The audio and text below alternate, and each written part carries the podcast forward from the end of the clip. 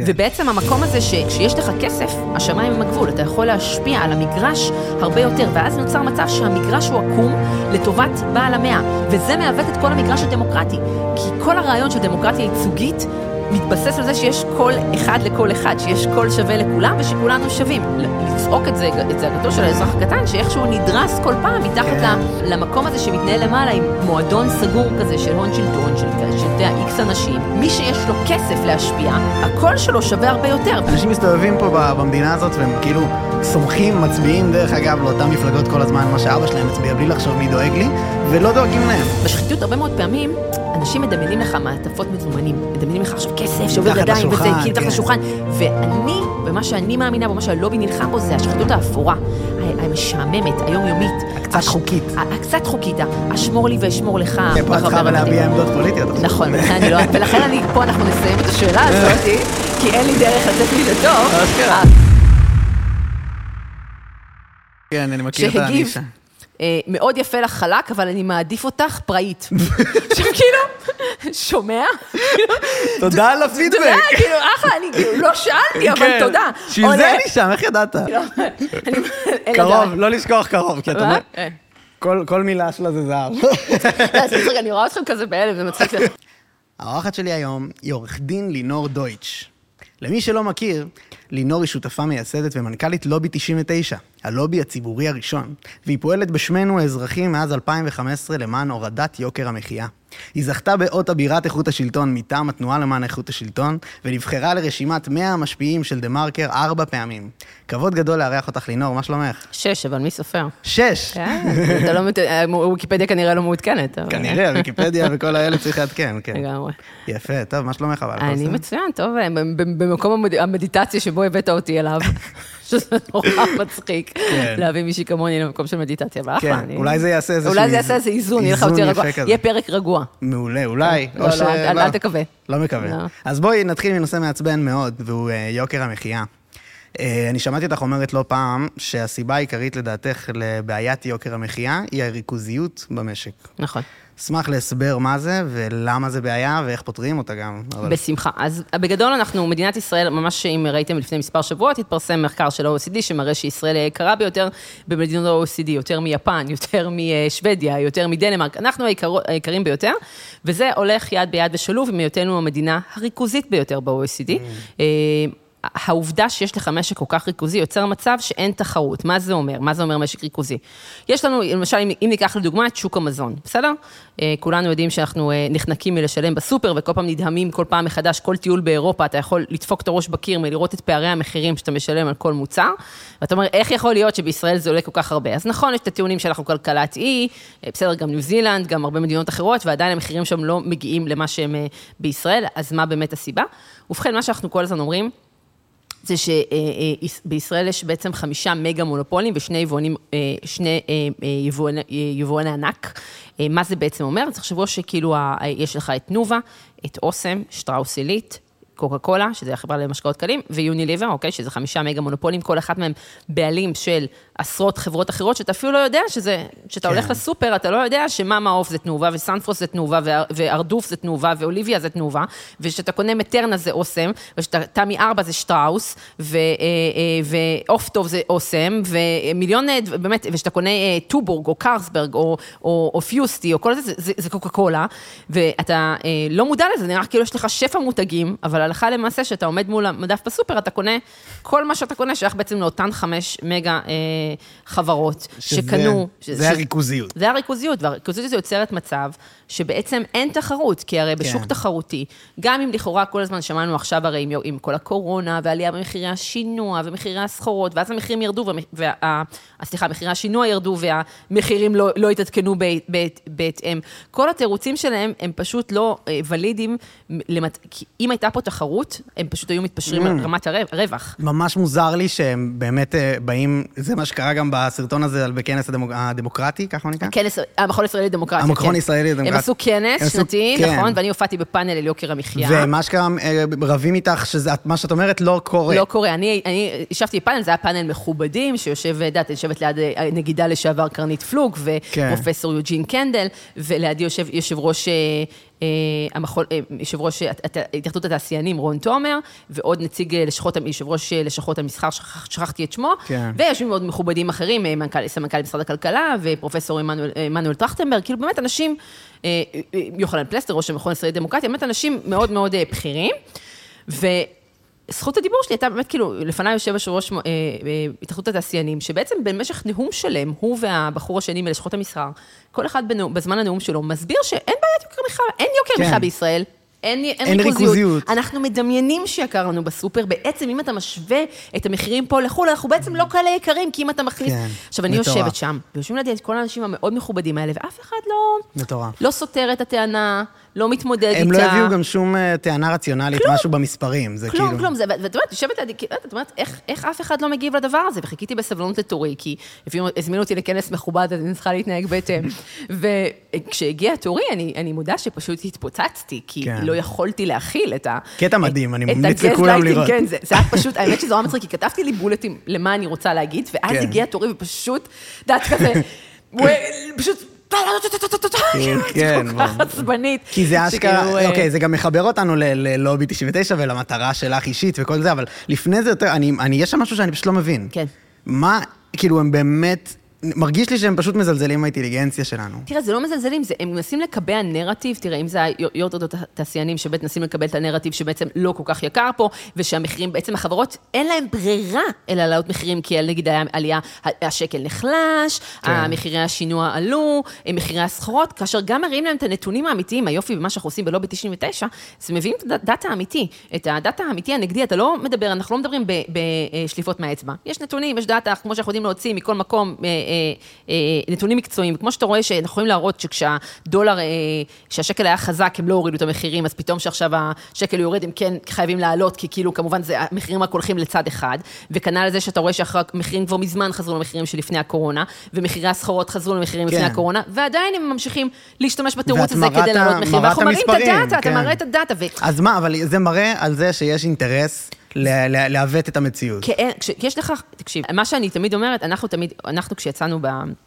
אנחנו היינו שבעצם יזמנו את אה, מרד הפסטה, שאני מניחה שהרבה מהצרכנים שלכם מכירים, מהמאזינים שלכם מכירים, שזה בעצם... והצרכנים. והצרכנים שלכם, כן? אה, אה, שזה בעצם חרם צרכנים, שהתחלנו עם, עם הפסטה של אוסם, ואחר כך המשכנו את זה לסטארקיסט של, טונת סטארקיסט של דיפלומט, ואחר כך ל- לקורפלקס אה, של תלמה, במטרה באמת לייצר לחץ על החברות שהודיעו שהן מעלות מחירים, ללא כל הצדקה בעינינו, כאשר הראינו את הנתונים שכנגד, שאין באמת סיבה אמיתית להעלאת המחירים, מלבד הרצון לרווח, אוקיי? וידענו שבשביל... המרד הפסטה, באמת גייסנו לזה את, אה, את גיא לרר מהצינור, שידענו שאנחנו צריכים כמות גדולה של אנשים, כי עם כל הכבוד לעוקבי הלובי, לא מספיק כמה עשרות אלפי אנשים, אתה צריך, כדי שמרד צרכני מצליח, אתה חייב כאילו מיליון איש, וזה יש באמת כן. לצינור, וגם מי, מי, מי משוגע מספיק בת, בתקשורת המסחרית ללכת נגד המפרסמים הגדולים מלבד לרר, כפרה עליו, אז לקח לי שלושה שבועות לשכנע את לרר, אה, עד שהוא באמת נעתר, אבל ואז הוא, הוא באמת, הוא, הוא רק רצה, הוא אמר לי בעצמו, הוא, רק רצה להוריד, להוריד אותי ממנו, כאילו, זה כאילו היה משהו כזה, רק תרדי ממני כבר, ובאמת בסוף זה התפוצץ בטירוף, ואז הוא באמת עלה, עלה על זה ועשה, הוביל, כאילו, אה, דברים מטורפים, אבל כל, לכל אורך הדרך המסר שלנו תמיד היה, שזה פתרון זמני, כי חרם צרכנים יכול להועיל באמת בשוק תחרותי, בשוק כל כך ריכוזי כמו ישראל, אז מהר מאוד החברות מיישרות קו אחת עם השנייה, וזה לא כזה מסובך שיש לך בסך הכל חמישה שחקנים ועוד שני מונופולים כן. ביבוא, דיפלומט ושסוויץ'. כי התיאום הוא מאוד פשוט, תחשוב על זה, כאילו עשית, הם קלטו את העניין הזה שכל פעם הולכים על מוצר אחר, אז בפברואר עשינו את, אה, את, אה, את מרד הפסטה, באפריל עשינו את מרד הטונה, ב, אה, לדעתי זה היה יולי-אוגוסט עשינו את, את הקורנפלקס, ובספטמבר הם התחילו לעשות תיאומים דרך התקשורת, מה זה אומר תיאומים דרך, כל אחד התראיין ואמר, אני עכשיו הולך להעלות מחירים בגלל עליית מחירי הזה, אני הולך לזה, ואז בעצם עשו, רשות התחרות גם הזמינה אותם לחקירות, את ראשי החברות, על התיאום מחירים דרך התקשורת, ואז הם כולם העלו מחירים בו זמנית. עכשיו, זה לא מסובך להעלות מחירים בו זמנית שאתה חמ... יודע, חמישה שחקנים, זה, זה לא כזה קשה. ברור. כולם מחירים בו זמנית, ואז מה תעשה? לא תקנה אוכל? כן. אתה מבין, אין לך, כצרכן, פה נגמרת היכולת כן, שלך כן, להחרים, יש- יש ולכן עניין- אתה חייב את הממשלה. זהו, י- זה, זה פשוט, זה, זה מסביר את, ה, את, ה, את הפעילות שלך, אבל עוד לא, עוד לא לדעתי ברור לכל המאזינים מה, מהו לובי וזה. אני רוצה אבל שלי- ש, שפשוט נגיע לזה מתוך העניין, שאני אני חושב, זורמת איתך. את הבן אדם להסביר לי. אז אני- אני לא מבין את הכוח שעובד על מנת לאפשר לטייקונים למעשה לקחת עוד ועוד מהשוק בלי מעצורים. אז רשות התחרות היא, זרוע האכיפה של הממשלה. כן. ובעצם כשחברה רוצה אה, לרכוש חברה אחרת, אה, או להת- אם קוראים לזה מיזוגים אה, או רכישה, היא בעצם צריכה לקבל את אישור רשות התחרות. לצורך העניין, תחשבו שבשנות ה-90, מישהו אישר לשטראוס להתמזג, אוקיי? כן. קיבלו אישור מרשות התחרות, או לצורך העניין שתנובה קנתה את סנפרוסט, ששטראוס קנתה את תמי 4. Mm. הם חייבים לקבל אישור מרשות התחרות לרכישה הזו, בעצם אישור מהממשלה. כן. מתי זה ו- קרה, אמרת? אה, זה היה שנות ה-90, שנות בגדול, ה-90. היה שנות ה-90, ואחר כך, בעצם משנות, מסוף שנות ה-80 עד בערך, אה, כאילו עד עכשיו בעצם היו, היה גל, כאילו ב-30 שנה האחרונות של רכישות ומיזוגים, שהפכו בעצם את המשק לכל כך ריכוזי. כי תחשבו שפעם, הנה. זה פשוט ממש שיטתי, הנה, רק ממש לאחרונה אנחנו פעלנו וניסינו לעצור את העובדה שדיפלומט, שהיא אה, המונופול ביבוא, יש שני, שני בעצם מונופולים ביבוא, דיפלומט ושסטוביץ', אוקיי? אה, שדיפלומט היא המוצר, היא באמת החברת, אה, היבואן הגדול ביותר שמייבא כמעט כל מוצר שאתם יכולים לדמיין עליו, כאילו, שיש לכם בבית, מכל השדות שלה. אוכל, מרככי כביסה, שמפואים, קולגייט, אוראו, כל, כל, you name it, בסדר? אין לי כרגע את הרשימת מותגים מולי, אבל זו באמת כמות מטורפת. שזה באמת בתחום המזון בעיקר? תחום המזון וה- וההיגיינה, גם קוסמטיקה, היגיינה, כאילו כן. כל השמפואים, מרככי כביסה, אה, כאילו קולגייט הם מונופול למשל 90 אחוז כן. מהמשחות שיניים וכדומה. אה, סליחה, לא קולגייט, אה, אה, סכיני ג'ילט, אני מבלבלת, אה, 90 אחוז אוקיי. מהסכיני ג'ילט, לא משנה, המון המון מוצרים, ושסטוביץ' השניים, בסך הכול לשניים, לא צריך, אם אני מבלבלת בין השניים זה לא דרמטי, כן. אבל מה שאני רוצה לומר זה שבעצם הם עכשיו רכשו, ניסו לרכוש ממש בפברואר האחרון, את שום דורות, אוקיי? עכשיו אתה אומר לי, מה אתה מדבר איתי על שום עכשיו? מה שום דורות? עכשיו, שום דורות זה אלה שמייצרים את השום הקפוא, נכון? יש את השום הקפוא, יפה, אז שום, השום דורות הוא מונופול בתחום השום, אוקיי? כן. כשדיפלומט, שהיא מונופול בתחום היבוא, רוכשת מונופול בתחום השום, שזה נשמע משהו כאילו לכאורה איזוטרי, אוקיי? המחירים אוטומטית בעתיד יקפצו. כאילו, בסוף זה עוד רכיב ביוקר המחיה, כי כשמונופול שולט במונופול, ואין לו עוד תחרות, המחירים אוטומטית עולים ברור, למעלה. זה ברור. זה obvious, נכון? כן. אז לדעתנו, רשות התחרות לא הייתה צריכה לאשר Mm. לדיפלומט לקנות את שום דורות, אוקיי? צריך, עכשיו, לכאורה, הגישה של הממשלה במשך הרבה מאוד שנים הייתה לא להתערב בשוק, לא להתערב בשוק, כאילו לא להתערב בביזנס, אם רוצים לעשות ביזנס, שיעשו ביזנס. והמצב שנוצר כתוצאה מכך הוא שוק כל כך ריכוזי, שאנחנו המדינה מספר אחת ב-OECD, ברמת הריכוזיות, יש מדדי ריכוזיות, ואנחנו המדינה הריכוזית ביותר, יש פה בעצם... אה, 100 אנשים ששולטים לך פה בכל המשק, בסדר? זה- שוק זה- מאוד מאוד ריכוזי. איך זה, אבל, איך זה הגיוני? איך, איך אנחנו הכי, זה הכי גרוע? אז נכון, אז, אז התשובה היא, אני מסבירה למה, זה עניין של מדיניות, זה לא גזירת גורל. מדיניות, כן. והתשובה היא שתראה, כן התחילו לעשות צעדים, למשל ב-2013, עבר פה לראשונה חוק הריכוזיות, שהוא חוק תקדימי מסוגו בעולם, שהוא חוק שחייב בעצם, אתם זוכרים שהיינו בעצם בעשור של תספורות, אני מה זה תספורות? תספורת זה כשבעצם אה, טייקון מוחק... אה, חוב על חשבון כספי הפצת שלך. אני אתן לך דוגמה, שאליעזר פישמן, שהיה הבעלים של גלובס, והיה הבעלים של, אה, אה, אה, היה איש עסקים כאילו נחשב במרכאות, הוא פשט רגל ב-2016. כשבן אדם רגיל פושט רגל, בדרך כלל זה אומר שאין לו איך לשלם את חובותיו, מעקלים לו את הכל, אוקיי? מעולה. הוא, כשהוא במשך השנים צבר, בעצם הלוו לו, ללא ערבויות, ללא ביטחונות, אתה היום תלך להשכיר דירה, יבקשו ממך חוזה מאמא שלך, חוזה מאבא שלך, את הדירה, שזה תחת התחתונים של אמא שלך, הכל יבקשו ממך, נכון? נכון. מעולה. פישמן הלווה, לווה, 4 מיליארד שקל, כדי להמר, אה, להמר, אני, להמר על הלירה הטורקית, אני בכוונה מדגישה את זה כי זה הזיה, כי זה מה שהוא עשה עם הכסף, הוא הימר כנגד הלירה זה הטורקית. ככה, אבל ממש רשמית? רשמית, ל- רשמית, חלק מהכסף זה מה שהוא עשה, וואו. ללא ביטחונות וללא ערבויות, והפסיד את הכסף. Mm. והמשמעות שהוא הפסיד 4 מיליארד שקל, אמרו, אוקיי, זה כל כך הרבה כסף. כולנו אין מרגישים. לו מאיפה, אין ערבויות בבטחויות, הוא לא נתן נכסים בתמורה, ולכן מה שעשו זה חתכו את זה, אמרו, מוותרים לך, בעצם מוותרים על החוב. מה זה אומר לוותר על החוב? זה אומר שהחברות הפנסיה של כולנו, זה לא משנה אם אתה גר בתל אביב, באום אל-פחם, בקריית גת או, בת, או בירושלים, כולנו חוסכים באותם חמש חברות פנסיה, נחזור לעניין הריכוזיות, אוקיי? כולנו או בפניקס, או במגדל, או בהראל וכדומה, אין יותר מדי.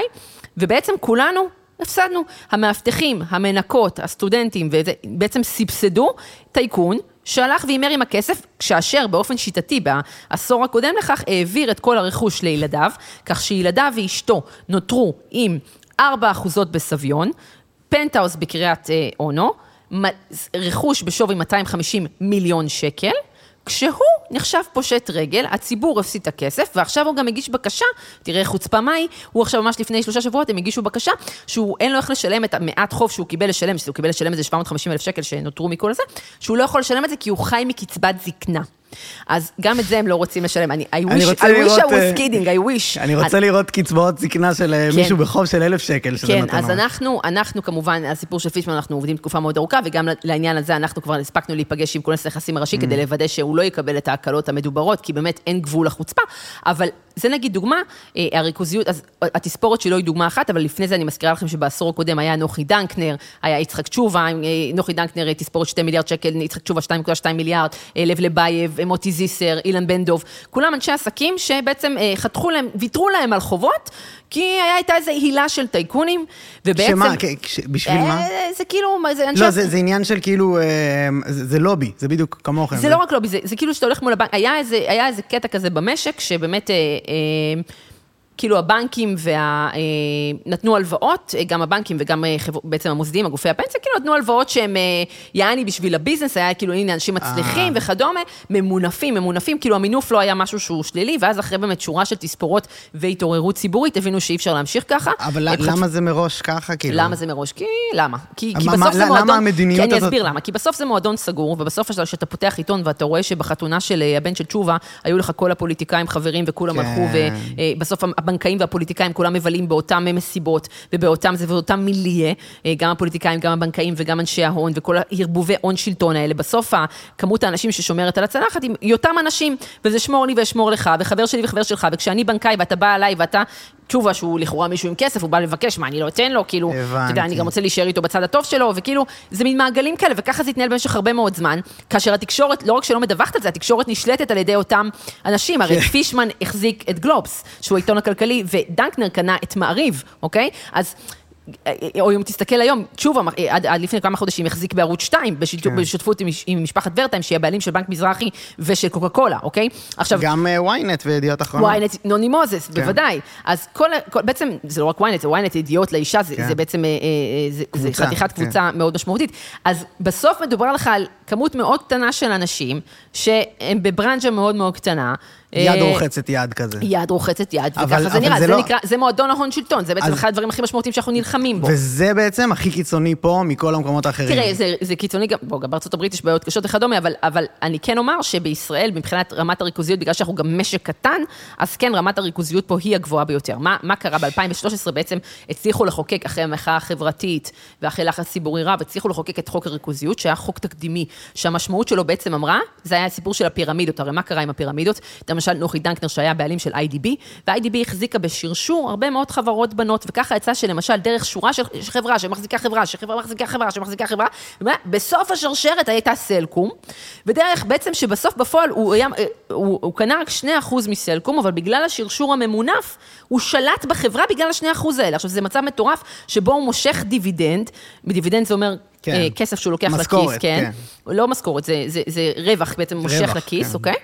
ובעצם הוא שולט על, על, על, על, על עסק אמיתי בעזרת זה שהוא שולט מלמעלה כמו מריונטה דרך שרשור. עכשיו, זה נגיד כדוגמה, אבל זה קרה באופן כל כך רוחבי, שאחת המסקנות המרכזיות הייתה שחייבים לפרק את הפירמידות, כי הפירמידות יצרו מצב שבן אדם עם קצת מאוד, נגיד מספיק שאני עם שתי מיליון שקל אקנה...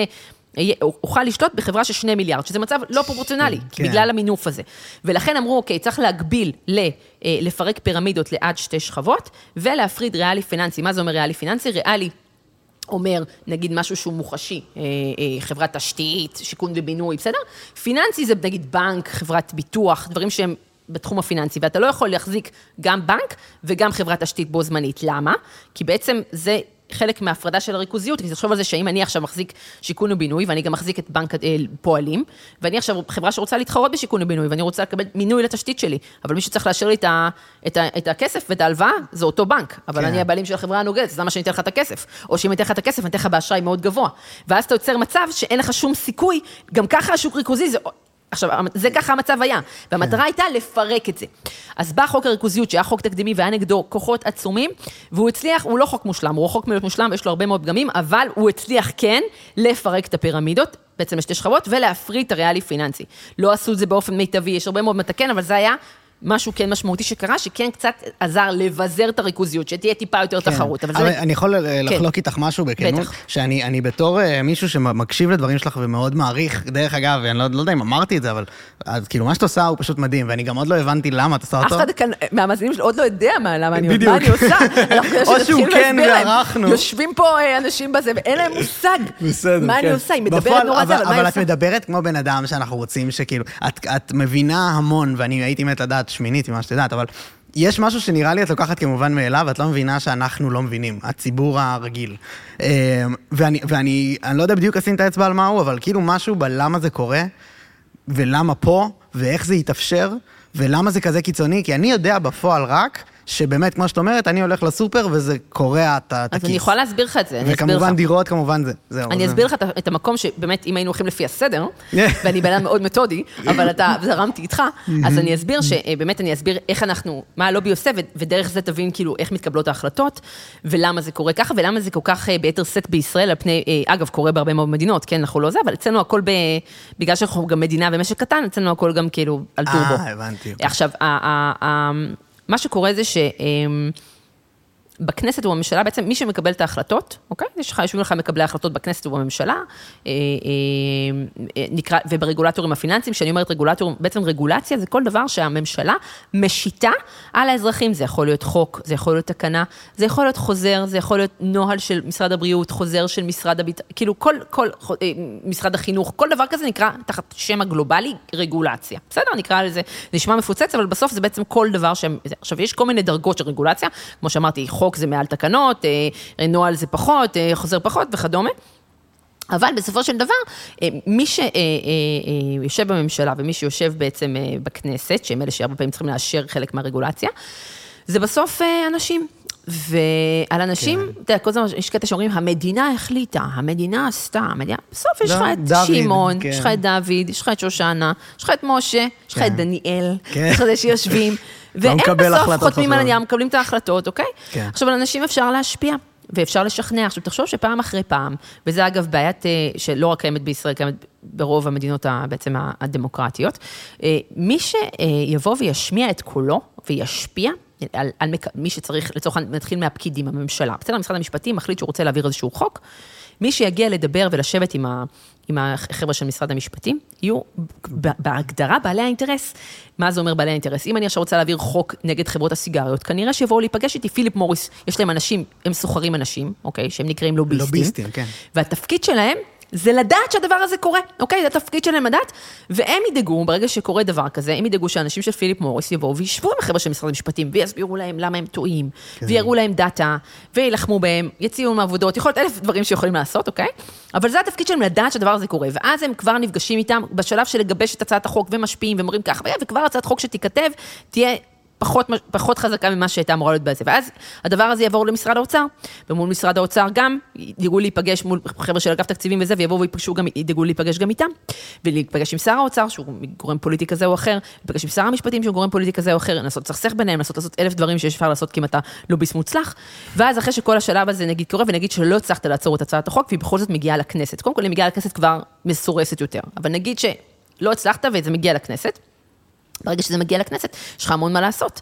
אתה אה, ניגש בעצם לוועדה שזה הולך לקרות בה, יכול להיות ועדה כלכלה, יכול להיות ועדת כספים, אוקיי? והולך ונפגש עם כל הח"כים הרלוונטיים, ויושב עם יו"ר הוועדה ומסביר לו כמה החוק הזה גרוע, והולך ונפגש עם כל הח"כים הרלוונטיים ולוחץ עליהם על למה צריך את הסעיף הזה להוריד, ואת זה צריך לעצור, ולמה את זה, ולמה את זה, ולמה את זה.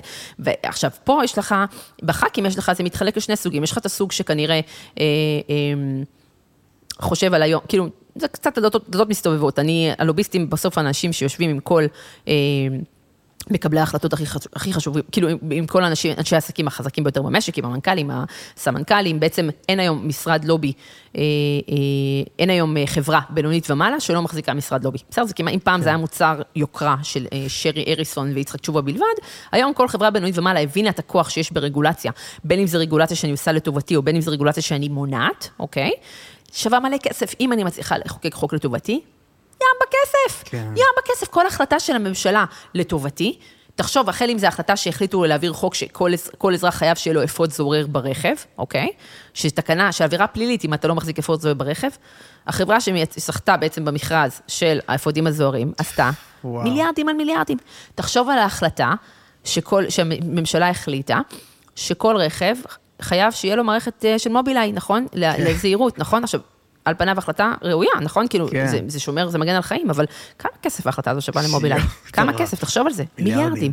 אז מה זה לשלם ללוביסט משכורת של כמה עשרות אלפי שקלים לחודש, להחזיק משרת לובי בריטיינר של כמה עשרות אלפי שקלים לחודש, כשהתשואה הפ- הפוטנציאלית היא מיליארדים על מיליארדים. מטורף. אבל זה כאילו להבדיל. תמיד יהיה, יהיה משהו שהוא קצת נחוץ ובטיחותי או משהו כזה? לא, לאו דווקא, זה ספציפית שתי דוגמאות שנתתי זה, יש הרבה דוגמאות הרבה יותר הזויות, כן? כן? אנחנו מה, אנחנו, יש סיפורים הרבה, הרבה פחות, אה, אני פשוט לא אוהבת להיכנס לדוגמאות האלה, שהן, אה, אלה הדוגמאות שעכשיו נגיד בחרתי, זה דוגמאות שיותר מוכרות, אבל יש דוג- דוגמאות שאני בטח מאז הקורונה לא אוהבת להיכנס אליהן, אבל יש כל מיני מקרים של כאילו, של כאילו תרופות, שאתה פשוט כן. אומר לאו דווקא כאילו ההחלטת, קבלת ההחלטות הנכונה ביותר, או למשל אה, מקומות שהם באמת... אה, אה, הרבה פחות מובנים מאליהם, סתם היה, היה אז תחקיר בדוגמה שהם רצו שהראו שאיך אה, בעזרה, הם לקחו תחקירן של ערוץ 2 שרצה לקדם, אה, רק כדוגמה, צ'קלקה על כל רכב. Mm. והראה הוא סוחר כאילו מאכר כזה של הליכוד, שסידר לו פגישה מהיום למחר עם שר התחבורה, לקדם צ'קלקה על כל רכב, אוקיי? סתם כאילו כדוגמה. כן. רגע, עכשיו, וזה פרוץ פה בארץ, או שזה ככה בכל... אז, אז, אני, אז רק אני שנייה אסיים את ה... כן, אה, סליחה, אתה נורא, כן, אתה נורא אסוציאטיבי, הכל טוב. לא, אני נורא- אני נורא רוצה להבין, וגם הקהל שלי אומר... אין בעיה, אני שנייה רק אסגור את הקטע. שאמרתי, אז זה חוק לטובתך. וגם למנוע חוק שלרעתך, למשל, אם תחשוב על הרפורמה בסלולר, אוקיי? כן. כמה כסף היא עלתה, אנחנו הרווחנו כאזרחים, אתה נורא צעיר, אבל אני מסכ- אני אומרת לך שלפני עשור ברור, שהיה. לפני הרפורמה בסלולר, אני זוכרת שממש חישבתי את ה... לא, שילמתי מאות שקלים לחשבון סלולרי. ואחרי המחאה החברתית בעצם, שהיה את הלחץ ואת הקמפיין של דה מרקר, ובעצם כחלון החליט ללכת כל הדרך על הרפורמה הזאת ולפתוח את השוק לתחרות, החברות הפסידו מיליארדים, תחשוב כמה כסף הם הפסידו, כאילו כל הסלקום, אורנג' פרטנר, נכון? אה, אורנג' פרטנר זה אותו דבר בעצם, אה, איך קוראים לחברה השלישית, מה פלאפון. שהיה שם, כן, פלאפון. והמשמעות היא מיליארדים על מיליארדים. עכשיו, הם היו מוכנות לשלם כל סכום כדי לעצור את זה. ספציפית נוצרו, לצערי יש מעט מאוד דוגמאות של רפורמות כאלה שהצליחו, יש בדיוק שתיים, זה סלולר ושמיים פתוחים, שבאמת היו נסיבות מיוחדות שאפשרו את זה, אבל יש הרבה מאוד רפורמות אחרות שנפלו או שלא לא התקדמו, בגלל באמת שהחבר... בעצם שגורמים בעלי אינטרסנטים, אינטרסנטים הצליחו לעצור אותם, או לסרס אותם, או לעקר אותם אה, מתוכן. עכשיו, המקום הזה שאתה, אה, לחברות, או לבעל ההון, התאגידים הגדולים, לקבוצת אינטרס, ששווה להם לשלם אה, את הכסף הזה, או להשקיע במקף הזה בין ההון לשלטון, כפי שהם קוראים לעצמם. ותחשוב שפעם אחרי פעם, בכל אורך התחנות, אמר, דיברנו על הממשלה, ואז אנחנו מגיעים לכנסת, ואז הם יושבים לפני זה עם הח"כים, ויושבים עם היו"ר, ומשפיעים עליהם. ואז בדיון עצמו, אוקיי? בדיון עצמו של הוועדה, כשמתחילים לדבר, אז חוץ מהלוביסטים, יביאו גם בדרך כלל את העורכי דין שלה ביוקר, או את ה... אתה יודע, את ה top אה, אלה של ה... העורכי דין הכי טובים במשק שיבואו וייצגו אותם, והלוביסטים ידאגו שיהיה להם זכות דיבור, כן. והם ידאגו להביא את הח"כ הנכון שידבר, ואז העורכי דין שלהם ייצגו ויתווכחו על כל סעיף וכל סעיף, ואז גם, אה, סליחה, אני רק סעיף, סעיף קטן 2ב', אפשר לשנות את המילה כל, המילה אולי, ואתה אפילו לא יודע שאיבדת פה איזה... איזה 500 מיליון שקל, אתה אפילו לא מבין את זה תוך כדי דיון, רק בדיעבד, גם זה לא תמיד. כן. כן. ובעצם המקום הזה שכשיש לך כסף, השמיים הם הגבול, אתה יכול להשפיע על המגרש הרבה יותר, ואז נוצר מצב שהמגרש הוא עקום לטובת בעל המאה. ובעל המאה הוא נהיה בעל הדעה, וזה מעוות את כל המגרש הדמוקרטי. כי כל הרעיון של דמוקרטיה ייצוגית, מתבסס על זה שיש קול אחד לכל אחד, שיש קול שווה לכולם ושכולנו שווים. אבל אז נוצר לך מצב שפעם אחרי פעם בקבלת ההחלטות, מי שיש לו כסף להשפיע, הקול שלו שווה הרבה יותר, ואם תראה שמי שיכול לשלם למאכער עכשיו 20 אלף שקל מהיום למחר לפגישה עם שר התחבורה, לעומת מי שאין לו כסף לשלם על זה, או מי שיכול עכשיו לשכור משרד לובי בריטניה של 50 אלף שקל לחודש, ושיסגור לו את כל, יתפור לו את כל הפינה של לעצור את הרפורמה בבנקים, אה, לעומת מי שלא יכול, למרות שהוא משלם ריביות נשך וסובל מאוד מה- מריכוזיות בשוק הבנקאות. נוצר מצב שזה לא כוחות, כי הכסף מעוות את כל המגרש, אה, והאזרח הקטן, שוב ושוב, אתה יודע, בסוף איפה הוא נתקל בזה, או שהוא לא... הכנסת זה כאילו מקום רחוק, הממשלה זה מקום רחוק, רוב הזמן בכלל לא מבין כאילו מה קורה, גם מי שקורא את העיתונים הכלכליים, קשה מאוד לעקוב ולהבין לגמרי, מי שלא מכיר את הקרביים של איך הדברים נראים, למה, אתה יודע, לפעמים אתה פשוט פותח חדשות, רואה את החדשות, אומר, "מה- מה, קורה פה? כן. כאילו, מה זה? למה? כאילו, ואז אתה פשוט לא מחבר... ימין, לא שמאל, לא, זה כן. לא קשור, זה לא, זה, הימין, אגב, כל החלוקה בישראל של ימין ושמאל היא מעוותת היא לחלוטין, מעוותת, כי היא כן. קשורה לביטחוני, כאשר החלוקה הכלכלית בעולם היא, היא, היא, היא החלוקה בעולם היא שהחלוקה, כלכלית, אבל, אבל זה לא ניכנס לזה, רק אומרת, כן. יש פה מקומות שבסוף אתה מגיע לסופר, בסוף כולנו משלמים בסופר. כן. ונחנקים מהמחירים בסופר, ובסוף כולנו, כשיש אה, תספורות בכספי הפנסיה, כולנו נחתכים אותו דבר, ובסוף כולנו משלמים עמלות הזויות וריביות הזויות בבנקים, וכולנו אה, אה. סובלים מהון כן. שלטון וקבלת החלטות, אתה יודע, שמקבלים מקורבים ולא רק אם אתה, כאילו, יש מקומות שרב המשותף על המפריד. כן, ולה- אני רק מנסה להבין, כן. האם זה מיוחד לארץ שלנו? כי אם אנחנו מקום אחרון ב-OECD בהקשר הזה, אז למה בהונגריה, שספציפית אולי שם כן, אבל בצרפת, למה שם זה לא קורה לא, כך? אז אני אגיד, קודם כל, בעיית הלוביסטים, בכלל כל המקום הזה של הון שלטון, זה בעיה שקיימת בכל הדמוקרטיות הייצוגיות. בסדר, זה לא משהו מיוחד רק לנו, אה, וזה קיים בדרגות שונות. לצורך העניין, אה, מצבנו הוא טוב לעומת ארצות הברית למשל, שבה פשוט הכל חוקי. כאילו, יש לפחות אצלנו דברים שהם עדיין לא חוקיים, ובארצות הברית הם פשוט חוקיים, כאילו, שפשוט אתה יכול בגלוי לתרום כסף למועמד שלך, ושבגלוי עכשיו אה, סנטור יקדם את חברות הנפט שתורמות לו כסף, ובגלל זה יתקח את כל חוק האקלים. כן.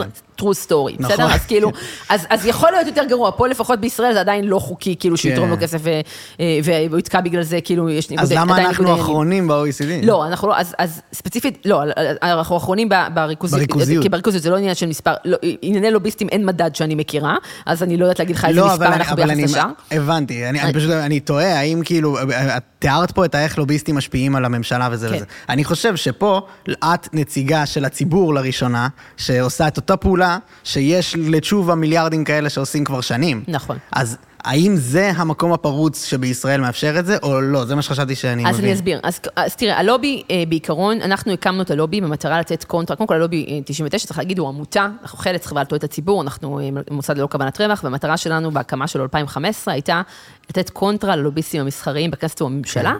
ולהגיד מה אם היה מי שעושה את מה שעושים הלוביסטים המסחריים, לטובת תשובה, לטובת אה, אה, התאגידים הגדולים, לטובת אה, חברות הנפט, כאילו כל הדברים האלה, רק שיעשה את זה לטובת האזרח הקטן, שאין לו ממון לשלם ללוביסטים. והמחשבה הייתה של להתמקד, באמת, השני עקרונות שהגדרנו, אחד זה שאנחנו עוסקים רק בכלכלי-חברתי, אנחנו לא עוסקים, אתה אמרת את זה קודם, אה, פוליטי, לא פוליטי, אה, כן. הכל פוליטי בחיים, כן? אבל, אבל במובן זה שאנחנו עוסקים רק בכלכלי-חברתי, אנחנו לא עוסקים במונחים הקלאסיים אה, של ימין ושמאל בישראל, אנחנו לא עוסקים לא בפן הביטחוני, אוקיי? ולא בדת ומדינה.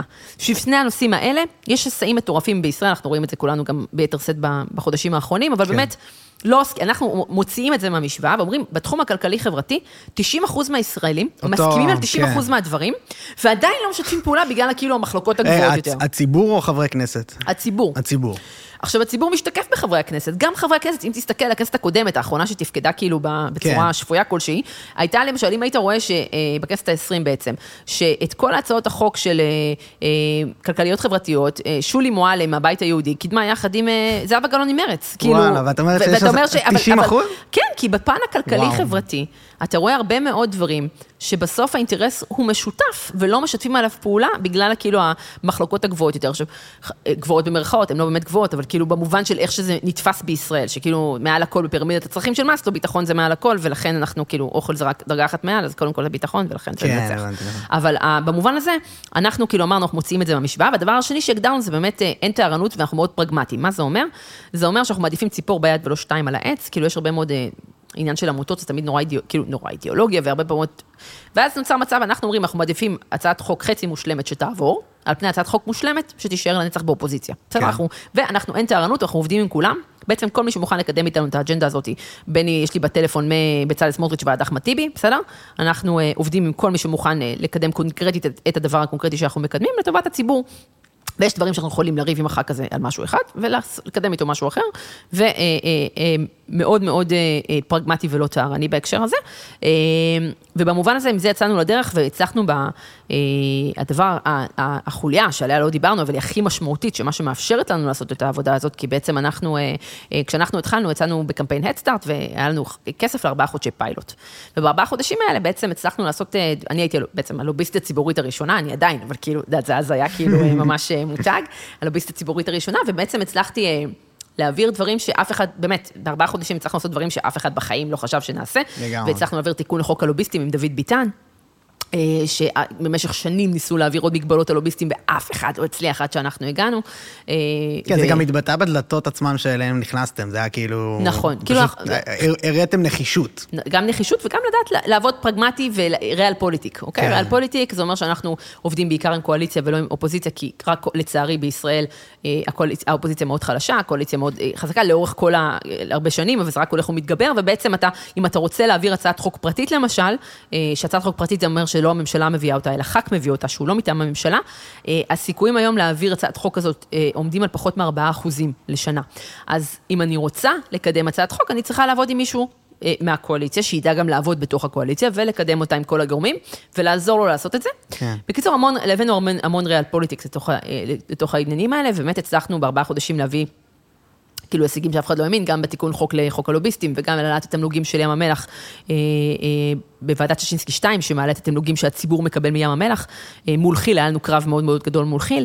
אה, עדיין יש לנו, אנחנו כבר שמונה שנים בקרב מול כי"ל, זה, קרב שלא הולך לעולם, לקראת סיום הזיכיון ב-2030, שהם אה, באמת עושים כל תרגיל מלוכלך בספר, אז אנחנו גם שם בעבודה קשה, יש לנו עכשיו גם אולם בג"ץ, לא משנה, הרבה מאוד עבודה. אבל הפואנטה היא שכאילו, ואז היינו צריכים להחליט איך אנחנו ממשיכים, והיה לנו, הד- הדבר הכי משמעותי באמת זה הקטע של המימון המונים, כי היינו צריכים להחליט מאיפה אנחנו מקבלים את הכסף. וברגע שאתה לוקח כסף, אני לא צריכה להגיד לך, אם דיברנו קודם על המגרש, שהכסף מאבד את המגרש, ברגע שאתה מקבל כסף מגורם, אתה נהיה תלוי בו. וזה יכול להיות הממשלה, זה יכול להיות קרן, זה יכול להיות תאגיד גדול או תורם גדול. ואנחנו עשינו משהו שהיה חסר תקדים לשעתו, ואמרנו, אנחנו רוצים להיות ב-100% מימון המונים. כן. ויצאנו בקריאה לציבור רחב, בסושיאל, ב- ב- ב- בחוגי בית, בהרצאות, ואמרנו, בואו תצטרפו אלינו בכל סכום לבחירתכם, העיקר שהוא יהיה קבוע.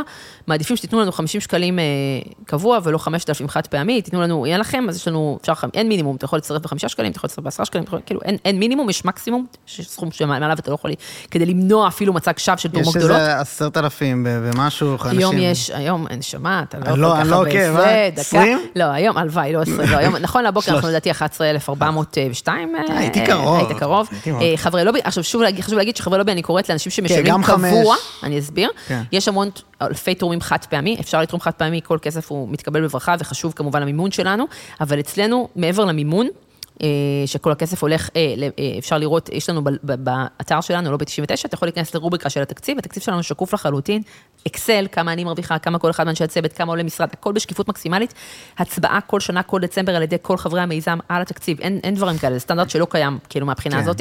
אה, אבל מעבר לזה, מעבר לכסף, יש את החשיבות של הגב הציבורי. ואני אומרת לך, כמי שהתחילה ואת השנה הראשונה סיימה עם 800 חברים משלמים, את השנה השנייה עם 2,000 חברים משלמים, את השנה השלישית עם 4,000 חברים משלמים, ככל שהמספר שאומרים לך, אבל מי מממן אתכם? תמיד בדיונים עולה השאלה הזו, אבל מי מממן אתכם? מאיפה הכסף? מי מממן אתכם? וכל הזמן כאילו, נשים לי, רגע, זה הקרן הזאתי, זה פוליטי, זה... מנסים לתפוס בן אדם ש- ולא יודעים איך להתמודד עם העובדה שאין שום תאגיד גדול, אין שום כן. ממשלה, אנחנו גדלנו אורגנית עם ההצטרפות של ה- עם ההצטרפות בעצם של החברים, והמספרים משנים. והיחס שאנחנו מקבלים, שהיום שיש 11,402 חברי לובי משלמים קבוע, זה לא היה אותו יחס שקיבלנו כשהיה 5,000 ושהיה 2,000, בטח לא שהיה 800, והמספרים האלה מאוד משמעותיים מבחינת יצירת הגב הציבורי והתמיכה הציבורית ל- לדברים שהלובי עושה. ולכן, מעבר להכל, אני תמיד, את יודעת, זה נשמע כמו איזה מיסיונרית, אבל זה באמת מסר שאני דוחפת לכל מקום. באמת לא אכפת לי בכמה סכום תצטרפו, ברור שכל כסף הוא ברכה ואנחנו משתמשים בו למימון, אבל הקטע של הגב הציבורי, אם אתם מאמינים במה שאנחנו עושים, כאילו, באמת, תצטרפ, כאילו, כן. בשקלים בודדים, ברמה ב- ב- הזאתי. ל- מה? אני לחלוטין אה, רוצה להגיד לכולם לתמוך ולתרום, וזה באמת משמעותי. אני חושב אבל שהדבר הכי טוב שאת יכולה לעשות בשביל לקנות את האנשים שיהיה זה, זה שיבינו לעומק את הצרה שהם נמצאים בה, כי אני חושב שכולם לא מספיק... אה, ההשכלה הפיננסית וההשכלה, נכון. לא, כאילו, ולא רק בהקשר של כאילו איך להתנהל הכי חכם, אנחנו נגזלים פה ולא יודעים את זה בכלל. אנשים פה יוצאים לרחוב על דמוקרטיה, כשזה כיף לבעלי האינטרס, שעל זה אנחנו יוצאים לרחובות. אז תראה, אז א', תראה, מה שקורה, אנחנו מערבבים פה כמה נושאים, כי יש את מה שקורה בחודשים האחרונים, שבאמת, לא, אה, אני זה, אבל אכנס לזה אולי אחר כך. נגיע לזה אחר כך, כן. אבל כן אני רוצה להגיד בהקשר הזה משהו באמת מאוד חשוב. מה ש... בעצם מה שאנחנו אה, לקחנו על עצמנו לעשות, ואנחנו כולנו בית אה, עורכי דין וכלכלנים מעולים, באמת, הצוות שלי זה הדבר הכי, מתנה הכי גדולה, כאילו שהצלחתי לגייס למגזר השלישי, זה בעיניי באמת נס. כולם אנשים שהיו יכולים להשתכר פי כמה וכמה בשירות, במגזר הפרטי, ופשוט באמת עושים עבודה מדהימה בלובי 99, בקטע של השליחות שפועמת בהם. אה, ובהקשר הזה, אנחנו בעצם שמים את קולו של האזרח הקטן על שולחן מקבלי ההחלטות, ובעצם פעם אחרי פעם, בין אם זה עכשיו מה שאמרתי לכם מול משרדי הממשלה, ובין אם זה אחר כך בדיונים במשרד האוצר, בין אם זה אחר כך בכנסת עצמה, בין אם זה כאילו בקול קורא, בין אם זה רשות התחרות, בין אם זה המפקח על הבנקים, בין אם זה רשות, כן. רשות שוק אבל. איך אני מרגיש את זה בתור אזרח קטן? אז כאילו? זה, זה בא בכל כך, עכשיו, אחד, אחד הקשיים, שנייה, אז אני רק אגיד, אנחנו בעצם, אנחנו תמיד מגישים את העמדה המקצועית, את הניתוח המחקרי, את הדאטה, ושנותן את הפוזיציה של בעצם מה מרוויח או מפסיד האזרח הקטן, לא התאגיד הגדול. ופעם אחרי פעם אנחנו נמצא שאנחנו עומדים שם לבד מול חברות ענק, ומול גורמים, באמת, העורכי דין הכי חזקים במשק, והגורמים כן. מפוצצי כסף וזה, ואנחנו, במובן הזה אנחנו ממש, אנחנו, אנחנו הבאג במטריקס שלהם, כי זה שאנחנו במימון המונים, ושאין למי להרים טלפון, אתה יודע כמה פעמים אני שמעתי את המשפט הזה, כאילו זה שאין למי להרים טלפון, מה, כאילו... איפה, מה הוא אומר? תכף, זה אומר שכאילו, שיש לך בדרך כלל, נגיד תחשוב שיש לי תורם גדול, כן. אז אה, אני מפריעה עכשיו לכי"ל, או אני מפריעה עכשיו לשברון, או אני מפריעה עכשיו לתשובה, או אני מפריעה עכשיו לשרי אריסון, או whatever, לבנק הפועלים. אז מי התורם הגדול שלה? אה, עכשיו, אז בסוף כמה יש לך שתיים וחצי אנשים בארץ הזו שיכולים לתרום את הכסף הגדול, אני מרים עליו הוא כנראה יושב איתי באותם חתונות, או הולך איתי באותם אירועים, ואני שומע, היי דודי, שומע, זאתי הבחורה הזו עושה לי קצת צרות, אולי, אה, אולי, אולי תדבר איתה, תיישר אותה קצת. ואז אני, כשאני מקבלת טלפון מהתורם הכי גדול שלי, שאם אני, הוא עוזב אותי עכשיו, אני צריכה לפטר ארבעה עובדים, והוא אומר לי, תקשיבי, נכון מה שהסיפור הזה, שעכשיו היית בדיון על כך וכך, אולי נור, כאילו, בוא נוריד בואי. תרגיעי קצת, כן. תרגיעי את הלהבות, יש דברים כאילו יותר חשובים, למה שלא תטפלי. בכך וכך וכך. שיחה הכי אדיבה, כן. אה, עכשיו, זה לא אומרת עליי, אני אומרת את זה על עמיתות שלי, או על עמיתים שלי, שאני יודעת שקיבלו שיחות כאלה בעמותות כן, שזה- ואצלך זה לא וכאילו, קורה. אצלי זה, עכשיו, אצלי אתה לא יכול, אתה לא יכול להתקשר, מה תעשה? כן. מה תעשה? תתקשר, הסכום הממוצע של התרומה הממוצעת הוא 40 שקלים לחודש. אה, אתה מוזמן להתקשר ל-11,402 אנשים, שכל אחד תורם איש איש לפי יכולתו, כן. אה, ולהגיד להם שאנחנו זה, כי אני בטוחה שהם כולם יעלו את כן. סכום ההשתתפות שלהם אם יקבלו את הטלפון אני הזה. מבין, אני מרגיש, אני מרגיש שהאינטרס שלך הוא אמיתי טובת האזרח. כאילו, אני, אולי יש אנשים שמרימים גבה בהקשר של כאילו, מה היא מרוויחה פה, או מה הם מרוויחים פה, אבל מה שכן אני כאילו חושב זה שה... לא, לא, את זה, אני- אני אגיד שכאילו, המקום הזה של איפה ה catch זה מקום שאני רגילה שמחפשים כן. אותו. איפה ה catch? רגע. אני אומר אולי ה catch? בואי נזוז? ממנו, כי כאילו ברור לי, אני, מאמין לך. לא, אז אני- מה שאני רוצה לומר זה, זה נטל הוכחה, אתה יודע, היום שמונה שנים לתוך זה, אני כבר כן. גאה לו, אתה כבר, אי אפשר להגיד לי את זה, אתה יודע, בתחילת כן. הדרך זה היה כזה, כל הזמן, טוב, היא תכף תעבור את האיכונים, טוב, היא תכף תלך לזה, כאילו, כל הזמן. חיפשו, כל הזמן כן. חיפשו לי את המקומות האלה, וכל פעם היה זה. וכאילו, אני חושבת שאני, במלאת אה, עוד מעט שמונה שנים, שאני אה, באמת, מיום שהקמנו את הארגון, אני חושבת שכבר הוכח, כאילו, I've proven my point, בסדר? אנחנו חסכנו מיליארדי שקלים, אתה רוצה אפשר לפרט גם איפה, לא, לציבור, אפשר להיכנס לאתר שלנו, אפשר לראות בכל הרשתות. לגמרי. אה, אה, כמות הפעמים, כאילו, אתה יודע, פרצו לי לטלפון, היו לי חוקרים פרטיים על הבית, איימו עליי, כאילו, אתה יודע, אני כבר, מה שנקרא, I had my share שאני יכולה כבר לגמרי. להוכיח שכאילו, אני נראה לי שהוכחתי שה catch פה. כאילו, ואני, ואני מבינה, אני רוצה לומר שאני גם ממש מבינה את החשדנות של... של אנשים. כי אנחנו חיים בעידן של פייק ניוז, ואנחנו חיים בעידן שכבר קשה להאמין לאנשים, וקשה להאמין שיש משהו שהוא טוב, וקשה כן, להאמין שמישהו שזה, וכאילו... המון זה. זה אבל יותר- זה לא, גם- זה לא, זה גם נראה לי פשוט שכאילו, אה, הרבה אנשים מנסים לקחת תשומת לב בעזרת אמירות אה, נכון. כאלה, זה, וכאילו וזה- אולי זה החשד, לא, לא אני כסף. מבינה, אני גם מבינה את זה, כאילו, אני חושבת שכאילו אנשים באמת, קשה כבר להאמין לזה. אחת, אחת הסיבות שכאילו, אה, אני עושה כל כך הרבה, נגיד, חוגי בית והרצאות, או באה לפודקאסטים לצורך העניין, כי אני חושבת שאין כמו אה, המגע האישי, ובאמת להכיר את האנשים שמאחורי, ושישמעו באופן בלתי אמצעי. גם מאוד מאוד קשה הרבה פעמים להבין מסרטון אחד קצר, או ממשהו שהוא כאילו... על, על, על באמת רוחב היריעה של הנושאים שאנחנו מטפלים בהם, שהוא באמת מאוד מאוד רחב, שהוא כולו גם נבחר על ידי החברים, בעצם כל מי שהצטרף כחבר למיזם. יש הצבעות תקופתיות ובעצם בחרו את הנושאים שבהם אנחנו עוסקים אה, בתחום הכלכלי-חברתי ומעורבים בעצם במה שאנחנו עושים ו- ובעצם במובן הזה אנחנו, אנחנו באמת אה, הארגון הכי דמוקרטי שאתה יכול אה, כן. לדמיין את זה בהקשר הזה ו- ו- ופה אנחנו, כאילו, אני, אני יכול... כן, זה, בטח, שמה- בטח. מה- שחסר לי... כן? יופי, מעולה. זה לא נעים לי, כאילו, אני בתוך הזה.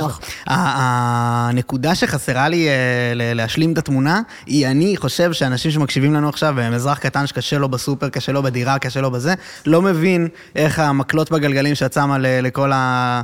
אני לא יודע אם זה תשובה עצמו, או אנשי הכוח. אני אתן לך שלו. דוגמה, בוא ניתן לך דוגמה, זהו, איך זה משפיע לי. בפועל על החיים. בוא אני אראה לך, אני אתן לך מגוון דוגמאות. אחד, אה, דיברנו קצת על יוקר המחיה, לצורך העניין, אנחנו כבר שנים מדברים על הנושא של פירוק מונופולים, הסברתי לכם הנושא של, של, ה- של ה... אנחנו קודם כל, קודם, קודם כל יש את כל הסיפור של יבוא, אוקיי? אנחנו הגורם מספר אחת שתר, ש, שבעצם אה, דחף ל, אה, לפתיחה ליבוא... אה, אה, מקביל. ליבוא, כן, ליבוא, מק- לא רק הקלה ליבוא מקביל, פתיחה ליבוא חופשי, הסרה, נושא של תקן ישראלי מיוחד, אה, רפורמה ביבוא, אנחנו כאילו, אנחנו כן, גורם כן. מאוד משמעותי שם, וממש אה, בימים אלה שמקודמת סוף סוף ההצעה של אה, מה שטוב לאירופה טוב לישראל, אנחנו כאילו כבר שנים על הדבר הזה. במקביל, אנחנו כל הזמן אומרים שזה לא מספיק, זה לא מספיק כי אנחנו טוענים שצריך לפרק מונופולים, כפי שהסברתי לך, שכמו שבעצם נתנו לתנובה לקנות את אה, סנפרוס שהיא מונופול, או לאוסם לקנות את מטרנה שהיא מונופול, ככה אפשר לחייב אותה למכור אותם, כדי לבזר את הריכוזיות ריכוזיות בשוק, כי כל עוד יש לך חמישה שחקנים כל כך ענקיים בשוק, הסיכוי כן. שלך לתחרות הוא קטן.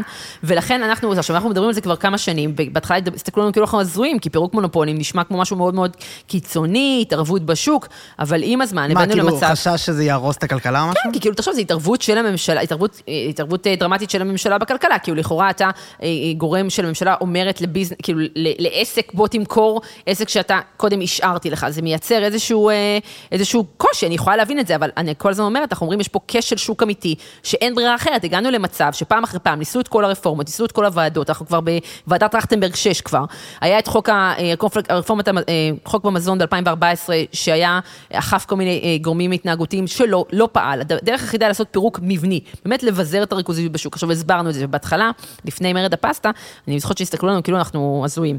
ואז הלכנו, יצאנו עם הסיפור הזה של מרד הפסטה, והנרטיב הציבורי מאוד השתנה. ואז פתאום גם השיח אצל מקבלי ההחלטות השתנה, אוקיי? אנחנו במובן הזה, זה, זה גראס רוץ עלה מלמטה למעלה. והיום יש לך מצב שבו אנחנו עומד על הפרק עכשיו ממשרד הכלכלה, אה, תזכיר חוק של אה, על פירוק מונופולים. אה, יש פה עכשיו, אנחנו עכשיו קצת בקרב כן, ובחילופי כן. טיוטות, על האם זה יהיה רק. הם רוצים רק יבואנים, אנחנו רוצים שזה גם יצרנים. אני לא אכנס לרזולוציות, אני אבל, זה. משהו שכאילו, זה שינוי מדהים, שאנחנו הבאנו אליו. מדהים, אז- אבל אני כן, אני כן בתור אזרח כן. קטן, זה רחוק לי מאוד, אוקיי? בקטע של אני בפועל, קשה לי לסגור את החודש, אני צריך לעשות המון המון אה, ויתורים בחיים שלי וזה, שהאיש בספרד לא צריך לעשות, וכל מיני כאלה, ואני אני, אני רואה שמה שאת עושה הוא הכרחי, ואני כאילו שמח להביא אותך לפה בשביל לחשוף עוד את המסר וזה, אבל... אני, אני לא יודע אם יש דרך לצאת מזה, זה נראה כמו בועה. שמתנפחת. אני אתן לך עוד דוגמאות. אני לא חושב שצריך אבל דוגמאות של מה אתם עשיתם בלובי, אלא יותר אני רוצה להבין איפה הבעיה שלי ואיך פותרים אותה, כאילו. אז תראה, הבעיה ש- שלך היא רחבה, אם, אם, אם הבעיה, אין פתרון קסם של, אוי, הנה, זה הבעיה, עכשיו אני מתקן אותה והכל בסדר. יש לך מולטי שדות, אוקיי? ואתה צריך לטפל רוחבית בשדות האלה, כן. כאשר הדבר המרכזי שצריך להיות פה זה שינוי אה, אה, דיסקט של הממשלה ושל מקבלי ההחלטות, במובן הזה של... כמה אני עומד מול מקבלי, אה, מול האנשים, הגורמים החזקים במשק, מול הגורמים שיש להם כסף, מול אלה שאולי מחר יהיו המעסיקים שלי, אה, כל מיני דברים כאלה, כדי לעזור לאזרח הקטן. עכשיו, יש לך, אתה יודע, זה החל מלא יודעת, מהרפורמה בבנקים שסייענו להעביר, ויש לך היום את הבנק הדיגיטלי 1-0, סתם כדוגמה, ש, אה, ותכף יוקם עוד אחד, שהמטרה, כאילו, שוב, הוא עדיין לא מספיק נותן תחרות, אבל עצם העובדה שבכלל קרה, זה גם נס קטן לכם מה שעברנו מול הרפורמה בבנקים. או עצם העובדה שיש לך עכשיו את המצב של, העברנו חוק למיסוי משאבי טבע, שהמשמעות שלו... אומרת שחברות אה, חברות הגז וכי"ל, אה, כל פעם היו, השיטה שלהם הייתה ללכת לבית משפט, אה, להגיד, טוב, יש לנו מחלוקת על הסכום, עשר שנים אני בבית משפט, ובסוף להתפשר על שליש ממנו. כשהצלחנו להעביר תיקון חוק, שסייענו להעביר תיקון חוק, שבעצם מחייב אותם לשלם, אם יש לך מחלוקת, קודם כל לחייב את ה-70 אחוז, לשלם את ה-70 אחוז, ורק אחר כך, אם כאילו תנצח בבית משפט, נדבר, אז סתם אני אומרת לך כאיזה, או שככה דוגמאות של אה, אה, תחום הכי, אני אומרת פנסיה, רק הבעיה שאני מדברת על פנסיה, יש לו כל כך הרבה דוגמאות משם, אבל אני אומרת פנסיה, ואנשים, אתה רואה את את ה-sign out בעיניים. אה, לא. כן, לא, זה לא. כאילו, הצלחנו להביא להוזלה של אה, כן. אה, אה, דמי ניהול הפנסיונרים. אז את כאילו. אומרת למעשה, אתם רוצים שיהיה לכם קל יותר ביוקר המחיה, ת- תצביעו לנו, תעשו לנו, אה, ת- תראה, תביאו אתה- לנו. ה- ה- המקום בסוף, לנו. הבעיה, אם אתה- אני- הבעיה היא רוחבית, א', בעיה של ריכוזיות, בעיה של רגולטור שבוי, שזה אומר שזה רגולטורים שמקבלים החלטות לטובת אנשים שהם מפוקחים, מפקחים עליהם, אוקיי? אם יש לך מפקח על הבנקים שקבוע עובר לעבוד, כאילו מיד אחר כך כיו"ר בנק או מנכ"ל בנק, אוטומטי ההזדהות שלו תהיה עם הגוף שעליו הוא מפקח. כנ"ל מצב של דלתות מסתובבות בין, אה, לא יודעת מה, פקידי האוצר לחברות אה, שעליהם אה, מולם הם עובדים, או כנ"ל על ח"כים שאחר כך הופכים להיות לוביסטים, שהרבה מהם כאילו עוברים אחר כך להיות לוביסטים, או, או להיות דירקטורים בחברות מסחריות. כאילו, יש לך אין סוף של כיסאות מסתובבים, שבסופו של דבר משרתים בעיקר את הכיסים של מועדון קטן, ופחות את, ה, את האינטרס של האזרח הרחב. והשאיפה היא כן לנסות כמה שיותר לפתוח את השורות ולפתוח את השוק ו- ו- ולבזר אותו כדי אה, להכניס בעצם, לצעוק את, זה, את זעקתו של האזרח הקטן, שאיכשהו נדרס כל פעם מתחת כן. ל... למקום הזה שמתנהל למעלה עם מועדון סגור כזה של הון שלטון, של, של יודע, איקס אנשים, של יודע, כמה, כמה אלפי אנשים, שבסוף לא, זה לא מחלחל. ו, והמקום הזה של, אה, לשמחתי, הרשתות החברתיות כן יצרו אה, אה, מקום לפתוח את זה יותר מצד אחד. מצד שני, זה לקחת את זה למקום שבו אנחנו נמצאים היום, שהשיח כל כך אה, אה, אה? הקצין, אה, אוקיי, כן, ופייק ניוז, והקצין, וגם הלך למקומות שבאמת מאיימים על הדמוקרטיה, וכבר הכל התערבב. כן. עכשיו, אה, אה, יש לי אינסוף מה להגיד על זה, בהקשר הזה שכאילו, אה, אה, אתה דיברת קודם על זה שמפגינים על אה, דמוקרטיה, ולא, בסוף יש, אתה יודע, זה בסוף באמת פיר- פירמידת הצרכים של מאסלו, באמת, אה, בלי דמוקרטיה לא, כן. לא, יהיה, לא יהיה פה שום דבר, לא, אבל... זה מרגיש לי פשוט אה, קצת, אה, שוב, רחוק לי מה- מהבן אדם שאין לו, כאילו, שלא לא סוגר את החודש בסוף. זה, אתה לא חושב חודש קדימה, מדברת על פירמידת הצרכים של מאסלו, אתה, כשיש לך קושי כלכלי, הדמוקרטיה נהיית שולית. אני, אני, אני, אני, אוקיי, אני חושבת שכאילו, אתה צודק, אני חושבת שבמובן הזה שקושי כלכלי הוא אחד הדברים, גם, אתה יודע, זה גם...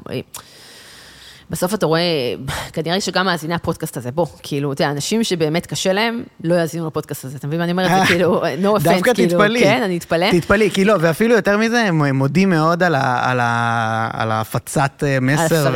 ו- כי, כי באמת יש אה, בורות, ואני מקווה שמאזיננו ייקחו את זה באופן חיובי, אבל יש חוסר ידע מאוד מאוד גדול בכל מה שאת מדברת עליו, וזה זה מטורף. אני אגיד לך יותר מזה, תראה, למשל... אני חושב שאת לא מבינה כמה. אני חושב שאת אני- את מדברת אני- על הדברים קצת כאילו, כאילו אנשים, לא, העולם המונחים אחר, אנשים אני ברחוב. יודעת, ואני, תראה, אני עושה חוגי בית והרצאות כבר שמונה שנים בכל רחבי הארץ, אז תאמין לי, אני יודעת היטב כן. כמה יש. לא, ברור לי כן, שאת כן, פוגשת לא, אני אותם, זה, אני כן. מאוד מחוברת לשטח בהקשר הזה, גם מבחינת כן. חברי לובי וגם מבחינת לא, ואני יכולה לומר לך, אתן לך דוגמה מהתקופה האחרונה, זה מאבק שלנו על חינוך פיננסי, בסדר? אנחנו בעיקרון חינוך פיננסי זה לא, לכאורה לא מאבק שאנחנו לא מתעסקים איתו ישירות, אבל איכשהו... אתה יודע, נוצר מצב שפתאום אתה רואה שגם ב-2017 שעלה, הייתה הצעה של בנק הפועלים שנציגי הבנקים ילמדו חינוך פיננסי, ועכשיו עלתה הצעה ממש לפני מספר, לפני שבוע או שבועיים, שלשכת סוכני הביטוח יגבשו תוכנית של חינוך פיננסי עם משרד החינוך. עכשיו, אתה יודע, אני יכולה לדפוק את הראש בקיר, כי מצד אחד, מצב החינוך הפיננסי בישראל הוא מחריד, הוא אחד הגרועים ביותר ב-OECD. באמת מספרים מזעזעים, אין חינוך פיננסי הלכה, הלכה למעשה לישראל. אגב, ממש, כן. זה- אנשים באמת בבורות מטורפת, כי לא מלמדים מושגי יסוד ודברים בסיסיים שאתה יודע, יותר חשוב שיעשו שעה ב, ב, בכל אחד משכבות הגיל וילמדו אותך מה זה משכנתה, מה זה ריבית, מה זה אינפלציה. אני חושב אבל שבדיוק כמו העניין של מה שאת עושה בחיים והלובי וההשפעה וזה, יש אינטרס להשאיר אותנו אני- בורים אני בהקשר לא. אני לא מתווכחת איתך, כן. אני לא מתווכחת איתך, אבל השורה התחתונה היא שיש פה אחריות ישירה של משרד החינוך, שצריך לגבש תוכנית כזאת, אה, אבל להפריט את התוכנית הזאת לגורמים בעלי אינטרס עסקי, כן. עסקי, כמו הבנקים, או כמו לשכת סוכני הביטוח, זה כבר הבנתי. מאוד מאוד בעייתי. אבל חינוך פיננסי נשמע לי מותרות, כאילו, כשאתה, כשבפועל צריך שידאגו לי, כאילו, האנשים שלא יודעים, אנשים מסתובבים פה במדינה הזאת, והם כאילו סומכים, מצביעים, דרך אגב, לאותן מפלגות כל הזמן, מה שאבא שלהם הצביע, בלי לחשוב מי דואג לי, ולא דואגים להם, שוחטים אותם. אני, אני, אני חושבת ש... אם אתה רוצה להיכנס למקומות האלה, באמת יש לי אין סוף מה להגיד, אבל כאילו, לא, אני פשוט כאילו אומרת, אני צריכה ל- צריך לאסוף את למתן, המחשבות. כן, לא, כל כך הרבה מסרים, יותר מדי מסרים, אני אתפזר לא. אל תדאגי, אל תדאגי, אנחנו גם עושים את זה בהרבה קליפים, הבנתי, סבבה. אז, אני באמת חושבת שהמקום הזה של אה, אין, קשר בישראל בין, אה, המפלגה שאתה מצביע עליה לבין מה שאתה בסוף אה, מקבל במידה רבה, בטח בפן הכלכלי, כי בגלל שלכאורה הביטחוני-כלכלי, הביטחוני הוא מעל זה, הביטחוני-דתי, חברתי גם, כן. ביטחוני-דתי, והמקום הכלכלי כן. נדחק פעם אחרי פעם, והרבה פעמים הוא נדחק לטובת קבוצות אינטרס, כי אם יש לך פתאום עכשיו, לא יודעת מה, לשכת סוכני הביטוח, שפקדה איקס אנשים, אה, זה, או, אה, או נהגי המוניות, שפקדו איקס אנשים למפלגה, או אה, לצורך העניין משהו אחר, אה, אה, אלפרד אקירוב, שהוא טייקון נדל"ן, שתרם עכשיו הרבה מאוד כסף לכ- לכמה מפלגות במקביל, ואז כשאתה רוצה לעשות אה, דיון בוועדה על זה שהוא מנסה להשתלט על חברת הביטוח הכלל, אוקיי, שמנהלת 300, מיל- מעל 300 מיליארד שקל של כספי הפנסיות של הציבור, ואתה לא מצליח לסגור דיון על זה. I wonder, אה, אז, אז אלה המקומות שזה כאילו, זה דברים שמתנהלים מעל הראש של האזרח הממוצע, ממש. אוקיי? מה הוא יודע? בסוף הוא רואה את המסרים של בסוף, אה, אנחנו כן. אה, נהרוג ככה, אנחנו נעשה ככה, הוא לא חושב. ו... ו קודם דיברנו על זה שבעצם אין הלימה בין ימין ושמאל בהקשר הזה ש- אה, כלכלי, כי הרי בסוף ימין כלכלי ושמאל כלכלי בהקשר הזה בעולם לא קשורים למה שקורה פה בישראל. חופש אגב, משני שוויון. הצדדים, משני כן. הצדדים יש לך לכאורה אנשים שהם כאילו לכאורה בימין, אבל מבחינה כלכלית, הם ימין כאילו ביטחוני, אבל מבחינה כלכלית הם מאמינים בצדק חברתי, נראה לזה במרכאות, ובמדינת רווחה, בעזרה לחלשים, שנתפסת כשמאל כלכלי. לעומת זאת, יש לך אנשים בשמאל שנתפסים כאילו, לכאורה, נגד הכיבוש וזה, אבל מבחינה כלכלית תומכים בעצם... חופש ב- חופש וכמה שפחות מדינת רווחה. אז הערבוב בישראל הוא אדיר ואין שום קשר, ולכן מה שאנחנו מנסים לעשות זה לא ליפול לבורות האלה של הימין-שמאל.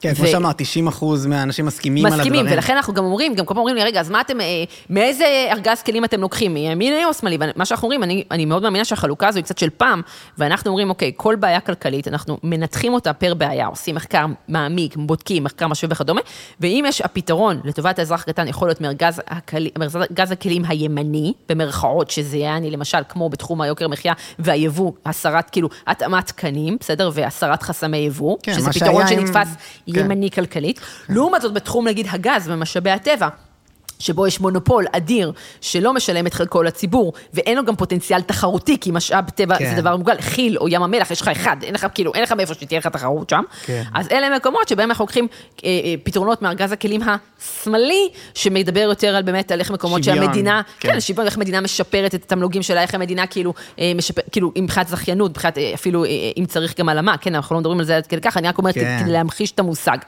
אז כאילו, זה פר באמת, פר, אה, אה, פר בעיה, והרבה מאוד אנשים, בגלל שצריך לקטלג כל דבר, רגע, אבל אה, איפה זה מקוטלג? איפה זה כן. מקוטלג? אה, אז כאילו, קשה נורא. מפספסים את העיקר. כן, אז לא, אז, אז מאוד קשה, כי אנשים חייבים לה- להכניס לקופסאות. עכשיו, מה, ש, מה שמקשה, זה שאם פעם האזור הזה, האפור בין ימין ושמאל, הימין השמאל הקלאסי בישראל, שהוא לא הימין השמאל המקורי, אבל היה אזור אפור כאילו שמאוד היה נוח לעבור בו, לעבוד בו, ובמשותף ולעשות שיתופי פעולה בין שתי המחנות, וזה משהו שאנחנו כאילו היינו עושים כל הזמן. והבעיה עם כל מה שקורה בחודשים האחרונים, באמת שכאילו המאבק הדמוקרטי וכל זה, זה יצר מצב שיש באמת חיץ מטורף, וכבר אין כמעט גריי אריה, מאוד מאוד קשה. כן. וזה כל דבר, אבל איפה אתם עומדים, איפה אתם עומדים, איפה אתם עומדים. וזה מאוד מקשה כאילו על העבודה, כי ברור, אנחנו ברור. מצד אחד עובדים תמיד עם הממשלה. זה בגלל שאנחנו עובדים פה בצורה של חונטה. אנחנו, אני מצביע למי שמקבל את ההחלטות בשבילי. אם אני איש אה, חרדי, אני אצביע לאנשים שדואגים לאינטרס שלי, ואני מרגיש שלי אין מישהו כזה. אה, בסדר, זה כבר אנחנו עושים לשיח שאני מאוד נזהרת ממנו כמובן. כן? באסי, כן, למה? כן. כי תשמע, אנחנו, שוב, כחלק מהקושי שלנו להי- להישאר ארגון א-מפלגתי, ואנחנו ארגון א-מפלגתי, אוקיי? נכון. אה, ואנחנו עובדים עם כולם. אה, וה- אז חשוב לא להביע עמדה פוליטית. אז כן, עכשיו, ברור שלי יש את עמדותיי הפוליטיות האישיות, אבל אני לא מביעה אותן בקול רם, ואנחנו מאוד מקפידים גם כשאני נכנסת לכנסת, אני, אתה יודע, אני שמה מבחינתי כמו פרגוד כזה על דעותיי, כן. ובו אני, עכשיו, אני, אתה יודע, כאישה, כאישה שעוסקת בתחום הכלכלי, מן הסתם, אני, זה כבר statement. כאילו, אתה יודע, נכון, אני- כן. פעם אחרי פעם, אני, אתה יודע, האישה היחידה, בח, כאילו, בוועדת כלכלה היום, אין, אין אפילו כן. ח"כית אחת חברה, אחת. אתה מבין שפעם אחר פעם אנחנו יושבים בדיונים, בכספים או בכלכלה, והנשים היחידות בחדר זה אנשים של לובי 99 והקלדנית, או היועץ, כאילו, או לפעמים כן. גם היועצת המשפטית, כאילו, באמת אנחנו ממש רואים את, ה, וואי, את הפערים האלה. ברור, אבל זה אה, לא אולי בעיה, אולי זה בעוכריכם שאת כאילו לא מזוהה מפלגתית, כי יש מחדלים, אני זוכר בזמנו את סתיו שפיר צורחת בוועדה לכספים, שזה היה כאילו מאוד מכוון אה, דעה ומאוד מה שהיא הייתה בו, אנחנו- אנחנו אבל לא- זה באמת מחדל מה שקורה שם, שהכסף הולך לשם. אנחנו בכל מקרה, אני לא חושבת שזה, אני חושבת שבשביל תנועה חוץ פרלמנטרית, בעצם הארגון שאנחנו, ארגון חברה אזרחית, זה טוב מאוד שאנחנו לא מזוהים אה, מפלגתית, אני לא חושבת שאצלנו שום דבר מלהיות מזוהים מפלגתית, גם אנחנו לא יכולים להיות מזוהים מפלגתית מהסיבה הפשוטה, שבתוך הצוות היום אנחנו מונים 16 אנשים בלובי 99, וכל אחד מחזיק דעות אחרות לחלוטין. כאילו, הסמנכ"לית שלי לצורך העניין, היום, אני יודעת, אני גרה בתל אביב, אה, אני פמיניסטית, לא יודע, לא, לא צריך להיות גאון גדול כדי, כדי לחשוב מה, מה, מה הם דעותיי אה, אה, מבחינה הזאתי. לא, אבל זה כן, כי כמו שאמרת מקודם, שזה לא בדיוק נכון, זה. זה לא אז- מקוטלג, נכון. לא, כי אז את, את כאילו פועלת לשוויון, אבל השוויון מתבצע בעזרת פתיחת השוק נכון, לחופש, נכון, אז זה כאילו גם, זה גם דיסוננס. סותר, לכאורה, מה, כן. את מכניסה אג'נדות, כאילו, כן, זה נכון, אני נכון, לא- אני אני- מאוד אני- קשה לעכל את זה. לא הכנסתי אותך למשבצת כזאת. יפה, אז, אז הסמנכ"לית שלי לצורך העניין, היא גרה בהתנחלות, אה, והיא אה, הייתה עשר שנים העוזרת של זאב אלקין, בסדר? ב- שזה, כאילו, אני יודעת שהיום יש כאילו, לכאורה הוא- נתפס כאופוזיציה, אבל הוא אחד האנשים הכי ימנים, כן, כאילו, שאני מכירה. ציונות דתית כאילו, כזה זה- קלאסי, לא? זה, מה זה, זה כאילו, אתה כן. באמת מאמין, אתה יודע, התנחלויות הארדקור, כן. כאילו, מאוד מאוד ימני. אז כאילו, זה שהיום, אתה יודע, במסגרת ה... בגלל שהמאבק היום הוא לא ימין ושמאל, הוא מאבק שאם אתה מאמין בדמוקרטיה ליברלית או לא מאמין בדמוקרטיה ליברלית, אז כאילו, לכאורה זה אותו צד, אבל, אבל במובן הזה, כאילו, יש הרבה- מורכבויות גם בתוך הצוות, ולכן אנחנו באמת לא עוסקים במקום הזה, ואנחנו עובדים עם כל, אנחנו כאילו, כל הזמן אומרים שאם אנחנו מצליחים לה- להסכים בינינו בשולחן, של לובי 99, אז כאילו, אם אנחנו לא מצליחות להסכים בשולחן, אז אנחנו לא נצליח גם לה- להסכים כאילו נכון. בחוץ, ולכן זה נושא שאנחנו כנראה לא נוכל לטפל בו כמו שצריך, כן. ואנחנו כן משתדלות כאילו להגיע, כאילו, מובן. לעסוק בנושאים שאנחנו מצליחות אה, אה, אה, לעסוק בהם, אה, להסכים עליהם בינינו. אני אה, מבין. גם, מאתגר, האתגר כל היום, כאילו, שום דבר לא קל. זה כלום. פשוט כאילו, אה, נראה לי ש... ש- אני, אני לא יודע, אני אשמח שנדבר על העניין של המהפכה וההפיכה וכל הבלבול מונחים וכל מה, שזה, מה שקורה בהקשר הזה, כי אני בעיניי, לחלוטין, בעלי האינטרסים מרוויחים מעצם העניין. המחאות, ימין, שמאל, משוסעים, כולם וזה, טוב, בפועל הצ'קים עוברים כל חודש על הדירות, וכאילו אין, אין פה... זה, זה. אז אני אגיד, אני אגיד משהו שאני כאילו, אני נורא מתלבט אם להגיד אותו, כי זה כאילו... אני, זו דעתי האישית, זה לא עמדת, עמדת הלובי, זה כאילו איפה דעתי. להגיד את זה אם לא לא, בפודקאסט? לא, אני אומרת, איש? זה כאילו, אתה יודע, זה מקומות כאלה. תראה, אני חושבת ש... אה, אה, דעתך מבורכת, זה, זה נראה לי העיקר אפילו. אה, דעתי היא שיש פה קושי אמיתי, כי מה שקורה פה, גם, גם פה וכמו בהרבה דברים אחרים, לוקחים גרעין של אמת, מלבישים עליו הרבה מאוד דברים שאינם קשורים לכך, אוקיי? כן. אה, אני לצורך העניין, כמי ש- כעורכת דין כבר 15 שנה, כמי שעובדת מול גם אה, הכנסת, גם הממשלה, גם מערכת המשפט, אני חושבת ש- לא חושבת שמישהו שיתווכח איתך, שמערכת המשפט צריכה, יש דברים שצריכים לתקן בה. כל קשר בין זה לבין ה- ה- הרפורמה שהביאו, פשוט מומצא לחלוטין. אני, באמת, עכשיו, במובן הזה, זה לא סותר את העובדה, אז במובן הזה אני חושבת שהמחאה היא מהמוצדקות, אבל זה לא סותר את העובדה שאני חושבת שיש... שבית אה, המשפט מקולקל. לא, זה, לא, שנייה, אני, יש סליחה. מי שגוזר על זה קופון, אני חושבת שזה, שראשי המונ... בעצם בעלי החברות והמונופולים, מנצלים את הסיטואציה, Mm. ברור. שהקשב של העם הולך עכשיו למחאה, ואתה יודע, ודיפלומט מעלה, מעלה מחירים בפעם הרביעית כבר השנה, אוקיי? נועם ויימן אחר כך הולך ומתבכיין, נועם ויימן זה הבעלים והמנכ"ל, שהולך ומתבכיין לשאול אמסטרדמסקי בפודקאסט שלו, על זה שבעצם הוא, אתה יודע, בנה, את ה- לגמרי, כאילו, כן. אני יכולה להתחרפן מהדברים האלה, כשהם מנצלים באופן באמת כן. כל כך בוטה את המצב, שאנחנו לא נעשה עכשיו חרמות צרכנים, ואנחנו, אי אפשר, אי אפשר, אין קשב לכלום, הממשלה לא יכולה לטפל בזה, הציבור לא יכול לטפל בזה, כן. ויש פה ניצול ציני של המצב. עכשיו, לכאורה, יש פה בלבול גם מצורות, כי אותם אנשים...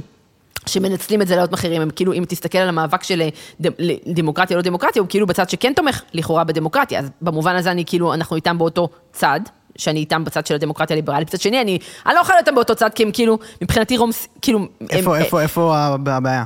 לא, הבעיה היא מבחינתך שאנחנו... בעמדות, כן. אה, לא, אני אומרת, אם אני, לכאורה... אה, כאילו כי ש- אז כאילו בליכוד זה בעצם, נגיד את שהיה את- אותם? הכינוס הזה, אם אתם זוכרים שבהסתדרות, שראו כאילו את כל ראשי הבנקים ביחד, והראל ויזל וההסתדרות וזה, שכאילו היה נגד, את השביתה הזאת, שאחר כך התברר ששרה כן. התקשרה, ל- ל- שביבי היה בעצם חלק מהדבר הזה, ואתה רואה את כל הראשי המשק האלה באותו חדר, שזה אנשים שבדרך כלל אני נלחמת בהם בשוטף, אוקיי? אבל פה הם לכאורה עשו, מה- כאילו... כל, ה- ולכאורה הם עשו משהו כאילו להצלת הדמוקרטיה, אבל סליחה, זה שבמחאה בא לך ומרצה לך פתאום אה, אראל ויזל, שהבעלים של פוקס, שהוא אנשים ש- מישהו שאני נלחמת בו בשוטף, אדם ש... זה ההוא עם הדיבידנדים. בזה נכון, עם אה, בתקופת בקורונה. הקורונה, כן. שאנחנו היינו אלה שניסינו למנוע את זה כן, של הדיבידנדים, נכון, שהוא ימשוך את. הדיבידנדים, ואנחנו אלה שאמרנו שזה יקרה, לא הקשיבו לנו, וזה בדיוק מה שהוא עשה, אבל בעקבות הלחץ שהפעלנו אחר כך, הוא החזיר את הכסף, אבל כן. הפואנטה היא שזה זה בדיוק. בעלי האינטרסים שמרוויחים מכל הפרויקט בדיוק, אז הזה. אתה רואה- אתה רואה אותו, שאתה רואה את אה, רונן צור, יועץ תקשורת אה, באמת כן. מה... הון שלטון שיש, מה- מהבעייתיים ביותר שיש, והולך ומתראיין כמישהו, איש מפתח במחאה, זה דברים שגומרים אותי, כי זה כאילו, כן. אני לא יכולה להיות באותו צד עם אנשים שאני נלחמת בהם לא, אני בשוטף. אפילו, אני, אני אשמח להקצין את זה טיפה, אני לא בטוח אם את תרצי שנלך לשם, כי זה כן אולי קצת אה, עוד יותר ציני, אבל אני אפילו חושב, אני לא יודע אם את אה, זוכרת, לפני כמה חודשים היה עסקה ממש אה, זה, על אה, אה, נשק ל... אה, נראה לי גרמניה, קנו במיליארדים אה, אה, כאלה, כיפת ברזל. עכשיו, אני לא אתפלא אם המבצעים הם אג'נדה לבעלי האינטרסים בתחום הנשק. אז שוב, אני, כל תחום התעשיות אני- אנחנו לא עוסקים בזה בלובי, ולכן אני רוצה להיכנס לזה. אה, את אפילו לא נוגעת אני לא בהקשר, נוגעת בנושא גם לא. בכלכלי של לא, זה? אנחנו לא לא נוגעים וואו, בזה טוב, בגלל אני המקום הזה. אנחנו לא נוגעים, לא בגלל ש... אגב, ברמה האישית אני כנראה מאוד, אני מאוד מסכימה איתך שיש הרבה מאוד דברים, בכלל, כל- ישראל, בוא, לא ניכנס לזה שישראל, כל תעשיית הנשק שישראל מייצרת וגוזרת קופון, גם, כן. גם, גם בתחום ההייטק, הרי התחום של ההייטק, אנחנו עושים, אנחנו, עכשיו יש כאילו לכאורה התקדמות לבוא, כיוון, כאילו גם לכיוונים טובים של ביומד, אבל בסוף כן. הבסיס של פה זה כל דת, זיהויי פנים, סייבר, ממש. כאילו טכנולוגיות כמו NSO, כאילו בוא, לא, לא בדיוק אה, דברים שיש להתגאות בהם בעולם מהבחינה הזאת שישראל מייצאת אה, טכנולוגיית נשק, באמת. אבל זה, לא, זה הלובי לא עוסק, זה אני אומרת לך כאילו ברמה... הבנתי. אה, אבל אז כן, מה שאמרת נוגע לבעלי הכוח ה- אה, המונופולים. אני אומרת שיש פה מצב מאוד מורכב, שאם במובן הזה, שברור שהבסיס של הכל, בעיניי חייב להיות דמוקרטיה, כאילו, דמוקרטיה ליברלית, וברגע. שמאים לך דמוקרטיה ליברלית, בעצם דיברנו על המחאות, על ההשפעה של המחאות, לא לא לגמרי נכנסנו לדעה שלך, כאילו, ב- אמרת שאת את לא מסכימה עם כל הפרטים ברפורמה, למרות שהיא כן רלוונטית. לא, אז אמרתי דווקא, אני כן סגרתי את הנקודה, אמרתי, אתה, אתה לא עוקב.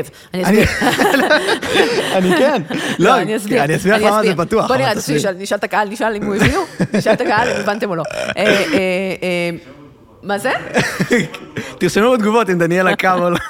אני אסביר וכנראה נראה אם אני או אתה. יאללה. אוקיי, אז אני אמרתי לך, אמרתי לך שבהקשר הזה דיברנו על זה שבאמת אין שום קשר, כאילו במובן הזה אני מתנגדת לחלוטין למ- למהפכה המשטרית בהקשר הזה, כי כן, אני, כמי שמכירה את החוק ומבינה אותו לעומק, אני חושבת שמה שמדובר פה זה חד משמעית מהפכה משטרית, אז כן, אני מקוטלגת אוטומטית בהקשר הזה, למרות שאני בשוטף לא מתבטאת על הדבר הזה, כי זה לא, אני מתבטאת אך ורק בנושאים שקשורים אז אני אס- ללובי. אני אסביר לך מה פתוח לי. רגע. אוקיי. אז התחלנו- התחלתי סעיף א', עכשיו סעיף ב', אז קדימה. אוקיי, אוקיי. ואז, ואז לא נכנסנו עכשיו לרזולוציות שמה צריך לתקן או לא לתקן לא, לא, לא, המשפט, כי כן. זה לא זה, אבל אני כן אומר שזה דבר ראשון. דבר שני, אני אומרת, אבל למרות המצב, בגלל שלכאורה זה מעל הכל. במקביל, קורה מצב שבתוך המחאה, שהיא דבר מאוד מבורך בעיניי, נוצר מצב שגורמים שביום-יום אני נלחמת בהם, שזה ראשי הבנקים, ראשי חברות הביטוח, אה, ראשי אה, המשק, אה, כל אנשי, אנשי עסקים הכי כאילו מפוקפקים, הכי כאילו אנשים שכאילו ביום-יום אני חושבת שעושים דברים שדורסים את הציבור הרחב. הרי אלוויזיה עשו כל היום בלנסות לבטל את הפטור ממע"מ של עד 75 דולר, שהוזיל משמעותית, אה, כדי שהוא יוכל להמשיך אה, לקנות את ה... את ה למכור את ה- את החולצות שלו מסין ב-80 שקל, שהוא קונה אה, אה, חולצה בחמישה שקלים, אז הוא מנסה לבטל פעם, עכשיו אנחנו עומדים פעם אחרי פעם ועובדים מאוד קשה כדי שהפטור הזה לא יבוטל. וזה בן אדם שגם... ויש מולו, אה, היה מולו סיפ- סיפורים של הטרדות מיניות, ויש, באמת בן אדם מאוד בעייתי מבחינת הפרסונה הציבורית שלו, שפתאום הוא כאילו מראשי המחאה. אז אני נמצאת בסיטואציה, שאני אומרת לך ברמה של הלובי, קשה לי, כי כאילו, כן. מה, אנחנו עכשיו באותו צד עם אנשים ש... אז אתה אומר, טוב, מצב חירום, זה כאילו... אה, אה, ש- אני מבין, אבל זה העניין של המחאות. יש את ההקשר של בפועל המערכת פה עקומה וצריך לתקן אותה. נכון. על אז זה מה? אני לא לא סגור לי. אז בהק- את- ההקשר הכלכלי, אז ב- ההקשר על ההשפעה על היוקר המחיה, האם זה קשור? ב- אז מה זה אם קשור? אני, אתה לא יכול, מאוד קשה לטפל בתיקונים של יוקר המחיה, כשהקשב הציבורי נמצא במקום אחר. כן. אז ברור לחלוטין שאם יש לך מצב שבו הדמוקרטיה בסכנה, שזה משפיע אגב על כל, אי אפשר להתעלם מההשלכות הכלכליות המדוברות של הדבר הזה, שאנחנו רואים מה קורה עם האינפלציה, כאילו, כאילו אתה רואה את כל הסיטואציה של ה... אה, אה, של עזיבה של כסף הולך החוצה, וההייטק, וההיחלשות של השקל, וכל מיני תופעות שכל, אתה יודע, מיטב מומחי אה, אה, אה, הכלכלה בעולם, אה, לא מדבר לך בכלל על זה, באמת, חתומים על זה מיטב הפרופסורים וכדומה, אה, מדברים על זה שזה תוצאות אה, אה, ישירות של ה- בעצם הניסיון אה, החקיקה הזה של, אה, של המהפכה. פרטיף. אני, אני ראיתי, את, אה, היה לך איזה קטע לאחרונה עם זליכה, אפרופו דיברנו עליו שהוא גם היה פה. זה לא לאחרונה, זה כתוב מצחיק, זה אה, ראיינתי זה אותו. קפץ זה לאחרונה ישן, לה. לא, זה נורא ישן, והם, אני אגיד לך מה הם עשו, החברה של זליכה, לדעתי, הם ראו שפתאום נכנס, פתחתי טיק טוק, והם הוציאו קטע מהבוידם. וואלה, אני אגיד לך למה. כי את שואלת אותו שם, אתה שר האוצר, מה אתה תעשה? והוא אה. עכשיו נראה לי מרים מחדש את ה... הבנתי, זה הסיבה. תקשיב, זה מלפני איזה, כשהיה עם הקמפיין שאתה זוכר שהיה, אה, אה, רצף בחירות האינסופי, ואנחנו, היה באחד הסבבים, שאני כבר לא זוכרת, לדעתי בפעם השנייה, או משהו כזה, שחיפשנו מה לעשות בבחירות, ראיינו את כל ראשי המפלגות הרלוונטיים לאותו. דבר, והוא היה אחד מהראשי המפלגות, זה היה כשהוא, אה, זה לא כזה בפעם ישן. הראשונה. כן, אבל זה היה בסיבוב הראשון, זה די כן, מזמן, כאילו, ארבע, חמש שנים. כן, אבל זה כאילו, נכון, זה לא כזה ישן, אבל לא כאילו, אני כזה. אומרת, מאז היו הרבה מים ב... וזה, נכון, אבל אז נכון. עשינו, כאילו, הוא היה ראש מפלגה שעוד היה לו, זה היה לפ- שהיה לו סיכוי, זה היה לפני שהוא לא עבר. את נכון, את נכון. אה, אז זה היה ממש בהתחלה. עוד היית אופטימית. כן, ואז, מבחינתי, גם בוא, זה- זה לא רק... אם אתה מודד בשנים של ישראלים, זה כמו שנות כלב. כן. זה כאילו כל שנה, תחשוב, היה לך חמישה סבבים, זה כל שנה זה כמו שבע שנים, אז כאילו... נכון, כן. אז מה שרציתי לשאול זה, את שאלת אותו בעצם, אה, אתה מחר שר האוצר, מה הפעולה שאתה עושה בשביל אה, למנוע את יוקר המחיה? באי לשאול אותך, מה את היית, אני יודע שזה לא עמדה שאת, או שתקני אותי אם אני טועה, אבל זה לא? עמדה שאת רוצה לתפוס, שר? אוצר את, כאילו, להיות שרה. יום אחד? יום אחד, אז מה? קודם כל, בוא נגיד ככה, אין. הרבה תפקידים שאני אעזוב בשבילם את לובי 99. אם אתה שואל אותי מה מהם. התפקיד שאני אעזוב בשבילו את לובי 99, אז לגמרי שרת אוצר. הראשונה של מדינת ישראל, אגב, כי אין, לא הייתה אישה מעולם בתפקיד. כנ"ל על יו"ר ועדת כספים, מעולם לא הייתה אישה. נכון. אה, כנ"ל על... לא, אה, רגע, סתיו שפיר לא הייתה? מה פתאום, היא לא לא הייתה יו"ר, יו"ר? הייתה ח"כית, מה פתאום? היא הייתה ח"כית, ח"כית, כן. מעולם לא הייתה יו"ר ועדת כספים. רגע, ואמרת את זה כבר בפומבי? את מה? שאת רוצה שרת אוצר מתישהו? לא, אבל הנה, אתה רואה, תמיד יש פעם ראשונה. אה, ככה מוציאים, מבינה? אה, אז בוודאי שאם אתה שואל אותי, אז- אז כן, שרת אוצר, יו"ר ועדת כספים, זה גם שרת הכלכלה, אם אתה זה, אם אתה שואל, יש בערך חמישה תפקידים שבשבילם אני מוכנה, ממונה על תחרות, יש מספר תפקידים... אה, אמרנו אה, ארבע? ארבעה, ומה היה חמישי? שהיה לי חמישי, אבל שלא זוכרת אותו. אה, לא משנה, זה... לא, יו"ר ועדת כספים, יו"ר ועדת כלכלה, ושזה כאילו זה, תפקידים, ושרת-. מעל הכל שרת אוצר כמובן. אה, יש לך זה- אסטרטגיה להגיע לשם, או ש... לא. אוקיי. אז אנחנו היפותטי לחלוטין. אני חושבת שבימינו, באמת אני אומרת לך, בטח עם כל מה שקורה, תראה את השנים האחרונות, כאילו חמש סבבי בחירות, מגפה עולמית, מהפכה משטרית, כאילו, וזה אנחנו, כאילו, אני אומרת, מה הטעם באסטרטגיה, חברים? אין טעם, אם יש, לי לקח לצעירים יותר, כאילו אין טעם לתכנן, באמת. ממש. כאילו, כאילו... כל חודש אפשר Life למשהו is what happens while you're making plans. כאילו, אין טעם. כאילו, אני יכולה לתכנן מחר. כאילו, אתה יודע, הנסיבות. כי אני יכולה. לומר לך שאני כבר הרבה שנים, כאילו, כבר שמונה שנים עושה את הדבר שאני הכי אוהבת לעשות ואני מאחלת לכל בן אדם שמאזין לנו, אה, לחוש כלפי העבודה שלו או מה שהוא עושה בחיים, עשירית ממה שהוא, מה שאני חשה, שזה לקום כל בוקר, אה, אה, באמת, ב... ב, ב חדוות עשייה אמיתית, זה כאילו, זה, זה משהו שקשה, אני לא יודעת איך מוותרים עליו, כאילו. זה גם, וגם אז סיפוק. ממש אנחנו- סיפוק, ולהיות, כן. אתה יודע, עכשיו, אומרים לי תמיד, "אה, למה את לא רצה? כאילו, להיות, להיות ח"כית, no offense, אני בתור מי שמכירה את המערכת היטב כבר 15 שנה. סיוט. לא, זה לא סיוט, זה פשוט, אתה לא, לצערי, לא יכול, בסוף בעיניי פוליטיקה היא, היא, היא אמצעי, לא מטרה. כן. והשאלה היא, איך אתה משנה יותר? והאם אני משפיעה יותר ממש. מהיום מאיפה שאני נמצאת, או אם אני אשפיע יותר מבפנים. דב וכל חנין היה פה והוא אמר גם, הוא אמר כי זה- שרוב הפעילות שהוא עושה, הכי משפיעה שהוא עשה, והוא נכון, העביר מאות נכון. חוקים בזה, זה נכון, מחוץ כי. דב חנין תמיד היה ח"כ באופוזיציה, הוא נכון, מעולם לא היה כן. תפקיד בקואליציה, הוא לא היה שר, הוא לא... גם מתוך השרים, אלה שבאמת... ממש יכולים, אולי גם אה, בתפקידים שהייתי מונה קודם, בגלל זה הייתי מוסיפה גם את שרת המשפטים, בסדר? הייתי מוכנה גם לזה. באמת? טוב, כן, עורך דין זה לא, אבל זה כאילו- אה, אבל, לא, אני אומרת. פחות בעדיפות, אבל כאילו גם, כן. אה, אני כאילו, יכול, אבל יש לי שאלה, כאילו, כן. בנושא. אם את אומרת שזה מה שאת בכלל, אני חשבתי שאת כאילו כיועצת לשר האוצר, אבל את מחר שר חס האוצר. וחלילה, למה יועצת? למה יועצת? לא, למה- לא, לא. שרת האוצר של ישראל. מחר זה את.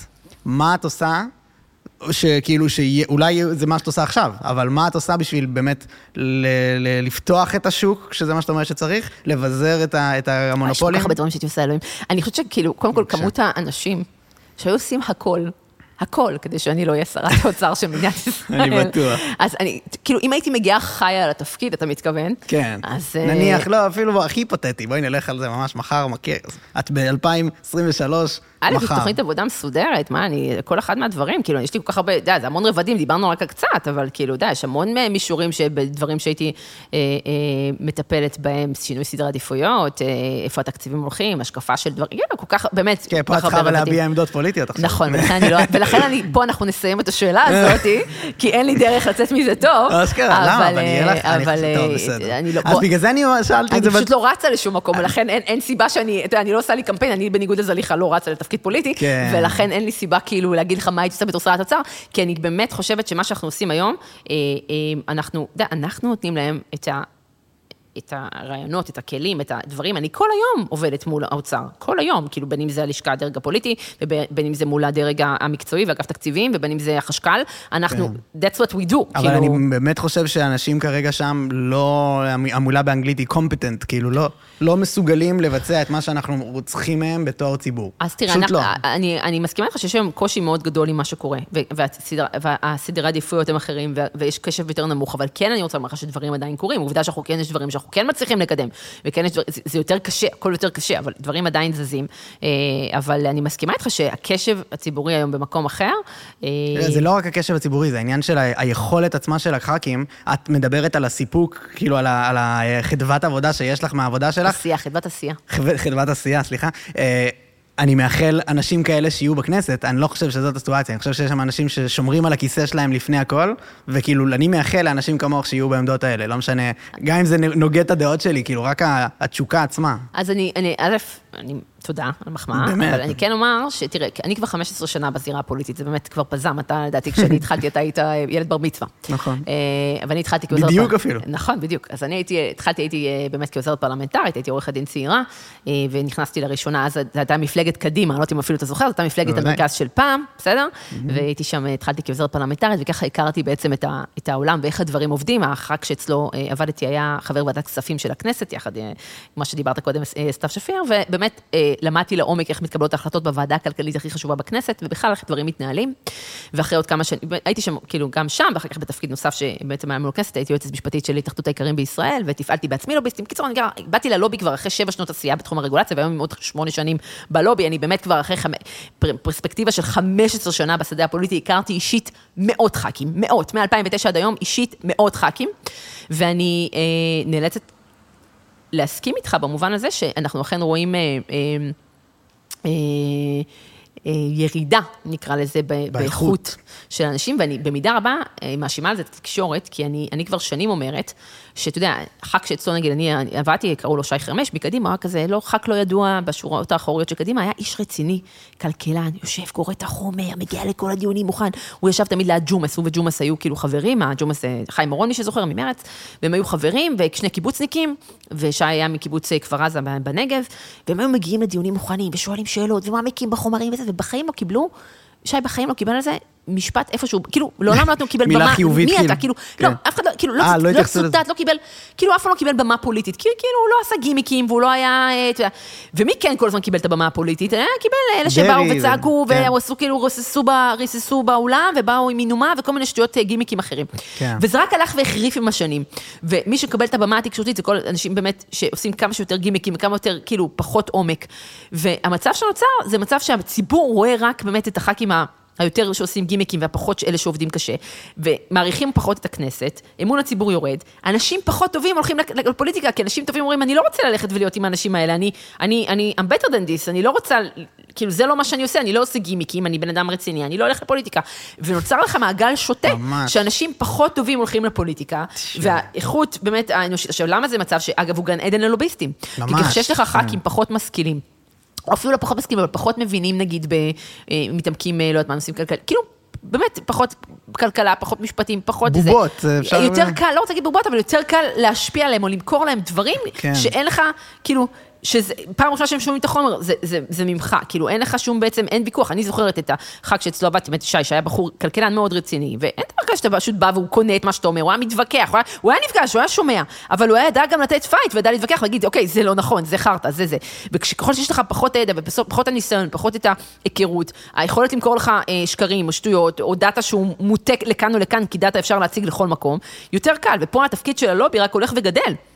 כי אנחנו אלה שמביאים את הניירות האובייקטיביים, את המידע האובייקטיבי, ולשמחתי הח"כים כאילו, את יודעת, גם אם, אה, כאילו, הם מצליחים לעבוד עם כמה שיותר מהם, ואיך איך אומר לי, ח"כ תמיד אמר לי שזה, אני לא מסכים עם כל מה שאתה, אבל אני תמיד קורא את הנייר שלכם, שמבחינתי זה כבר, אתה יודע, כאילו, כבר אה, אה, משמעותי, משהו, בזה שאנחנו כן. נמצאים בדיון, ואנחנו מצביעים על הכשלים בדיון, ונמצאים ועושים את העבודה של, על האותיות הקטנות, ויושבים בדיון אחרי כן. דיון, ומראים פה זה ושם שם, ואנחנו כן מצליחים אה, גם במקביל להיות, בעצם להיות שומרי הסף של שומרי הסף, כאילו גם מולם וגם מול הרגולטורים, תפקידנו כאילו בעצם לוודא ששומרי הסף יעשו את התפקיד שלהם, כן. והתפקיד הזה לצערי רק הולך ומקצין, עם ככל שבאמת הדברים הולכים נהיים יותר קשים.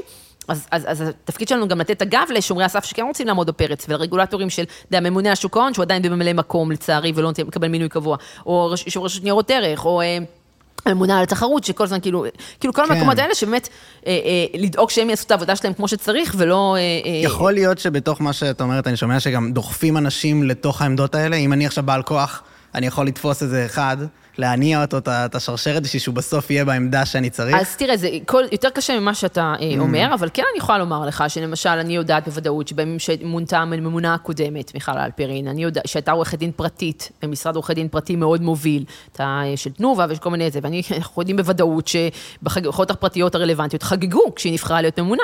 חגגו, כי זו הייתה חגיגה מבחינתם, כי זה מישהי שבאה משלהם, שהעמדות שלה מראש, אגב, כן. לא כי היא מושחתת, אלא כי אלה עמדותיה המקצועיות, שאתה גדל בתוך החממה הזאת, שאתה רק כל היום בקרב כן. האנשים, של, שאתה עורך דין פרטי, ואתה מייצג רק חברות פרטיות, ואתה רואה רק את הזווית שלהם, ופחות אתה רואה את, האנ- את הזווית הציבורית יותר, או של אזרח קטן יותר, אז ה- כל ה mindset שלך הוא אחר, כן. מאשר של מישהו שבא מהזווית הציבורית. עכשיו, זה לא מתוך מקום של שחיתות, זה פשוט מתוך מקום של תפיסת עולם. אני מבין, ממש. אני, אני, בהקשר של שחיתות, יש לי מיליארד שאלות שאני אשמח לשאול. אז אתה מוזמן. שאחד, אה, האם את מכירה את הספר אה, The Gulag Archipelago של אה, סולז'ניצין? איך? אה, תגיד עוד פעם. אלכסנדר סולז'ניצין, זה בן אדם שהיה ב, אה, תחת השלטון הסובייטי של אה, סטלין, והוא היה אוקיי. במחנה עבודה, והוא כתב ספר שנקרא The Gulag Archipelago. לא, לא הכרתי. זה ספר- מעניין. הוא זכה עליו בפרס נובל. והדבר המדהים בספר הזה, זה שהוא מסביר את כל ההשתלשלות אירועים מהזווית ראייה שלו, למה שהוביל את הסיטואציה, ש... איך, הוא... נ- איך המדינה שלו נקלעה לסיטואציה הזאת. והוא אמר שהדבר העיקרי, זה שאובדן היכולת ל... להגיד את האמת, להגיד לא ודברים כאלה. ואני חושב שאנחנו רואים את זה פה. את ההקשר שכאילו לאט לאט האנשים בעלי הכוח, אה, בעלי הכוח אני מתכוון ח"כים וכאילו יותר זה, פחות המאחורי הקלעים, הם נהיים יסמנים של אידיאולוגיות ופחות אה, יודעים לעמוד על שתי רגליים ולהציב זה לא קורה, זה כן קורה, ואז נפתחת הפ- הפרצה לשחיתות. אז בוא ניקח את הדבר שאתה אתה מדבר קצת יותר מהמיקרו, ואני אקח את זה למקרו, ברשותך. כי מה שקורה, מה שאנחנו רואים שקורה, גם עם הח"כים, זה תהליך אה, אה, ארוך, כאילו, אני ממש רואה את זה ב-15 שנה שאני עובדת מול המערכת, שזה, תהליך שנקרא למשל המשמעת הקואליציונית, אוקיי? שזה אתה רואה שאם פעם ח"כ, אני זוכרת הימים שח"כ אתה, היו נושאים שהיה משמעת קואליציונית אוטומטית בנושאים המהותיים האידיאולוגיים, אבל בשאר הנושאים לא הייתה משמעת קואליציונית אוטומטית, ואתה יכולת להצביע לפי צו מצפונך, כן. אוקיי? אם אתה מתנגד עכשיו לקנאביס רפואי, לא כל דבר הוא עכשיו איזה, יכולת, או אם בדיוק, אתה עכשיו, כאילו, בדיוק, כן. ועם השנים, בעצם המשמעת הקואליציונית הפכה להיות אוטומטית על כל דבר. למעשה, שיר. כל החלטה היא משמעת קואליציונית אוטומטית, ומה שנוצר מצב שהממשלה שולטת לחלוטין בכנסת. אין בעצם, בדיוק. לח"כ היחיד אין שום כוח. הוא אפס כוח, כי ברגע שהוא פועל, הוא- יצביע כנגד המשמעת הקואליציונית שלו. הוא בעצם מקבל סנקציות שינטרלו אותו מכל כוח. ולכן, הכל, עכשיו, מה שקרה עוד בזה, זה, לא, זה, זה גלש מהמליאה על הוועדות, כי אם פעם זה היה רק במליאה, הצבעות על חוקים, הרי כל עבודת החקיקה נעשית בתוך הוועדות עצמם. בתוך, היום כולם לשמחתי כבר יודעים, כי ראו את הדיונים של רוטמן בוועדת חוקה, אז כבר אנשים יותר מעורים מה ההבדל בין הוועדות למליאה. אבל בוועדות, ועדת חוקה, ועדת...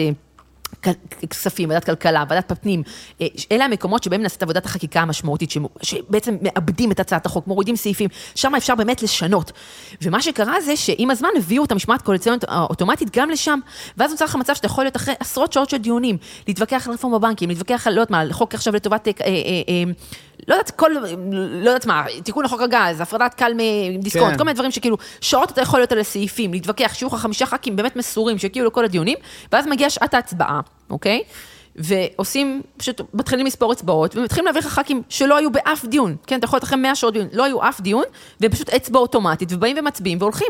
עכשיו, you can't win, זה, זה מאוד מאוד מתסכל. זה נשמע כמו הסיבה לשחיתות. אז, אה, אז אני, אז שוב, אני רוצה לדבר גם, להתעכב שנייה על המושג שחיתות, אני לא קראתי את הספר שדיברת עליו, אני אשמח שתשלח לי כאילו את השם, כי. באמת נשמע מאוד מעניין, אבל אני, אני אה, לא, לא הייתי בגולאג, אבל אני כן, מתוך אה, 15 שנות אה, כן. עבודה מול השלטון, אני כן יכולה לומר לך ששחיתות הרבה מאוד פעמים, אנשים מדמיינים לך מעטפות מזומנים, מדמיינים לך עכשיו כסף שעובר מתחת ידיים, וזה לשולחן, כאילו תחת כן. השולחן, כאילו ישר אתה אומר שחיתות, אתה אומר ש... ואני, ומה שאני מאמינה בו, מה שהלובי נלחם בו, זה השחיתות האפורה, המשעממת, היומיומית. הקצת חוקית. ה- הקצת חוקית, השמור לי ואשמור לך, הדלת המסתובבת, המקום הזה של כאילו, ש, שזה לא אסור, אז כאילו זה מותר. כן. כאילו כל המקומות האפורים המ- האלה. המילה משמעת קואליציונית ממש אומרת את זה. זה, זה כאילו... שם מקומות שמשגשגת השחיתות, ובעצם, אני כבר, זה, זה מצחיק, אני מתריעה על זה כבר כל כך הרבה שנים, שכל הדברים שאני מתריעה עליהם בעצם קורים עכשיו, כי כאילו, אני כבר כל כך הרבה שנים אומרת שזה מה שיקרה, כאילו, זה, וזה באמת קורה, כי המקומות האלה שמתחילים באפור, הם הולכים ונהיים...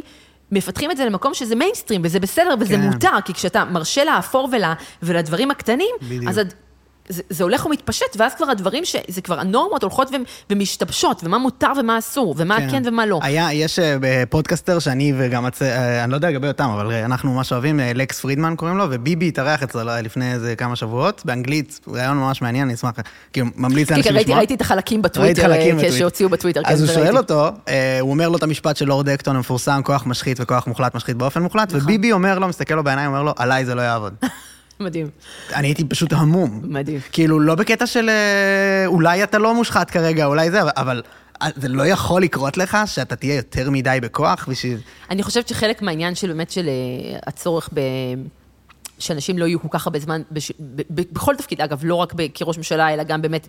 כיו"ר ועדה, כיו"ר מפלגה, כראש, מו... כראש עיר. כאילו, הצורך הזה ב... ב... בהגבלה של... של קדנציות הוא קריטי כדי שאנשים באמת, כאילו, אין מה לעשות, ככל שאתה נמצא יותר זמן כן. צמוד לכיסא, היכולת שלך אה, להתנתק או להבין מה קורה יותר גדולה, ואנחנו ממש רואים את זה. אני... אתה רואה את ההבדל, למשל, את, ה... אה, אה, את ההבדל של שרים שהיו המון שנים שרים, והם כבר בלתי אפשרי כמעט להגיע אליהם, לעומת העובדה ששרים חדשים, הקשר הוא הרבה יותר אה, ממש, אה, רציף וקל, כי הם עדיין זוכרים, אבל ככל שהם נשארים יותר זמן על הכיסא, יותר ויותר קשה להגיע אליהם, והכל נהיה פתאום דרך חוזרים, וכאילו, ממש אתה רואה את, את, את המהפך שאנשים עוברים כשהם, ככל שהם אה, גדלים בדרגת הכוח, אה, ולכן המובן הזה של הרענון שירות הוא בעיניי קריטי לשימור, אה, אה, ממש. לשימור חברה יותר המילה, בריאה. המילה שאמרת מקודם, ממש אה, זה, המצפון, אפילו לא קלטתי שזה מה שאני אומר, עם אה, סולשניצין וכל הזה. אובדן המצפון. המשמעת הקואליציונית לא נותנת לי, אני חייב בעצם לא להגיד את צו המצפון שלי. אתה לא יכול, נכון? אתה לא יכול אפילו. אתה לא יכול, כי אתה תשלם על זה מחיר מאוד כבד, שיהיה על חשבון דברים אחרים, וגם כאילו אין לזה ערך. אוקיי, אז תעשה את זה, זה עדיין, אוקיי, אז יעבור במקום 64, יעבור 63, אבל עדיין זה יעבור. כן. כאילו, המקום הזה שבעצם אה, מסרס אותך לחלוטין בעמדותיך. עכשיו, נשאלת השאלה, בשביל מה אתה רץ להיות נבחר ציבור? אתה אחר כך אומר לי, למה, כאילו, אם את רוצה להיות ח"כית, בגלל זה אני אומרת לך מעט תפקידים, כאילו, מה הטעם בלהיות ח"כית אם בסוף, אתה יודע, אה, ההשפעה על, על, על, על, על, על מה שקורה בשטח, על האמת, על החיים, על המציאות, היא כל כך קטנה במו- במובן הזה. אני חושב שזה נאיבי לחשוב השפעה זה מה שחשוב לח"כים. אני חושב שחשוב להם משהו אחר. לך חשוב השפעה ואני מעריך את זה. אבל אנשים אחרים אה, פשוט רואים, אוקיי, שם יש אחלה פנסיה, ואני אשמח אה, להגיע לשם. אז אני שוב, אני, אני כן מכירה אישית הרבה מאוד ח"כים, אני...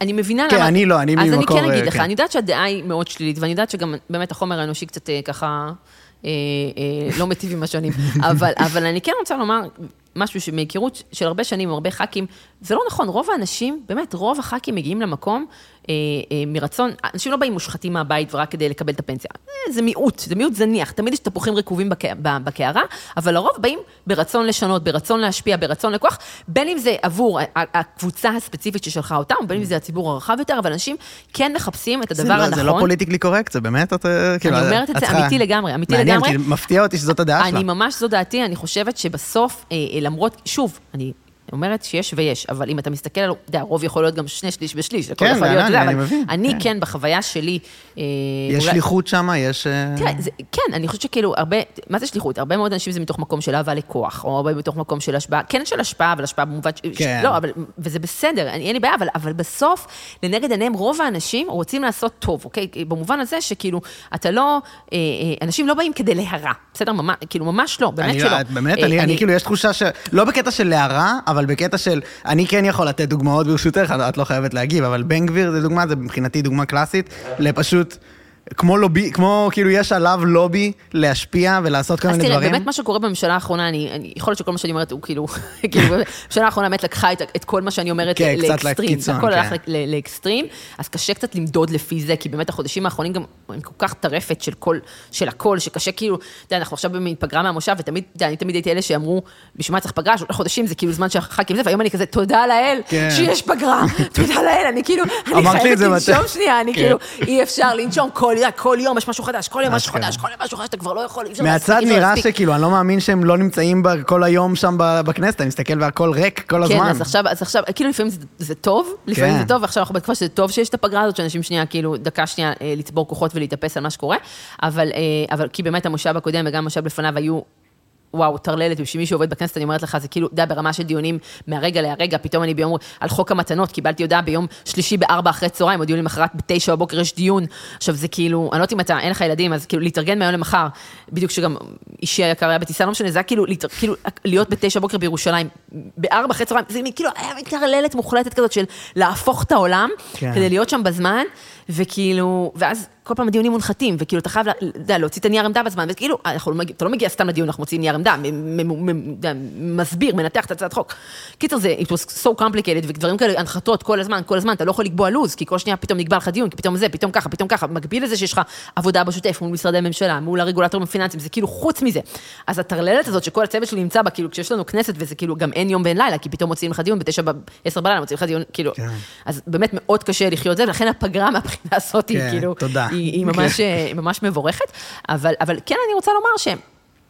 נכון שהחודשים האחרונים הם קצת אקסטרים, אבל אני כן חושבת שעדיין, אה, אה, אה, עדיין אני כן רואה הרבה ח"כים שרוצ... אתן לך דוגמה למקומות שאני מרגישה את זה. נושא של חיסכון לכל ילד, שזה סיפור שאנחנו, סיפור שאנחנו מטפלים בו, אה, שזה כל, אה, כל אזרח בישראל שיש לו ילדים אה, יודע, שאתה אין לך עדיין, אבל שיהיה לך תדע, זה שבעצם אתה מדינה, כחלון עשה חוק, שבעצם מאפשר לכל, פותח לכל, הביטוח הלאומי כאילו, שם לך 50 שקלים לחודש לכל ילד, כדי שתסיים, כשתגיע לגיל אה, בגרות, יהיה לך איזשהו משהו להתחיל איתו במטרה לעודד את השוויון ולעזור לילדים אה, בעצם משכבות חלשות יותר להתחיל את החיים. ואז נוצר מצב שבאמת... אה, אפשרו גם לבנקים, ואתה יכול לשים את הכסף או בבנק או בקופות גמל. והמצב שנוצר מכך זה שמי ששם בבנק, הילד שלו יצא עם כ-20 אלף שקל, ומי ששם בקופת גמל, הילד שלו יצא עם 60 אלף שקל. עכשיו, מי לדעתך שם בבנק ומי שם לדעתך בקופות גמל, אם תעשה חלוקה אה, אה, של הסוציו-אקונומית של האוכלוסייה? השכבות ה... השכבות היותר חלשות והפחות כן. מחונכות פיננסית, כן. שמים, אגב, זה יכול להיות או מחוסר ידע, או מסתם בורות או חוסר הסתכלות, הרבה מאוד אנשים גם כמוני כמוך, שפשוט כאילו לא חשבו על זה ושמו באוטומט, אוקיי? ו- או והחוק... שפקיד שכנע אותם, כאילו. לא, זה כאילו אפילו לא שכנע, זה מין כזה דברים שכאילו בנק זה אוטומט, בנק נשמע לך בטוח, אתה לא חושב, קופת גמל זה כזה, לא לגמרי כולם בטוחים מה זה קופת גמל. אגב, כשאתה שואל אותי, על- דיברנו קודם, לפני, לא זוכר זה היה כן. למצלמה או לא מצלמה, על מה אנחנו עושים בטיקטוק, עשיתי סרטון שמסביר על קופת גמל, כי קלטתי שאנשים פשוט לא יודעים מה זה קופת גמל, ואז הסרטון הזה כאילו גרר עוד סרטונים של פשוט אני מסבירה מושגי יסוד, לא כי זה מה שאני עושה, אלא פשוט כל כך הרבה שאלות שהייתי חייבת כאילו לענות עליהן. ממש. אז הסברתי, נגיד, אז קופת גמל, אנשים פשוט לא יודעים מה זה, רגע, בנק אני מכיר, קופת גמל לא מכיר, אני אשים בבנק. והחוק היה ש-once אתה שם לילד אחד, אז גם הילדים האחרים אוטומטית בבנק. והכי גרוע זה שאתה לא יכול לעבור, once שמת בבנק, אתה לא יכול להעביר לקופת גמל. אז גם כשאתה מבין את הטעות שעשית, אתה כבר תקוע.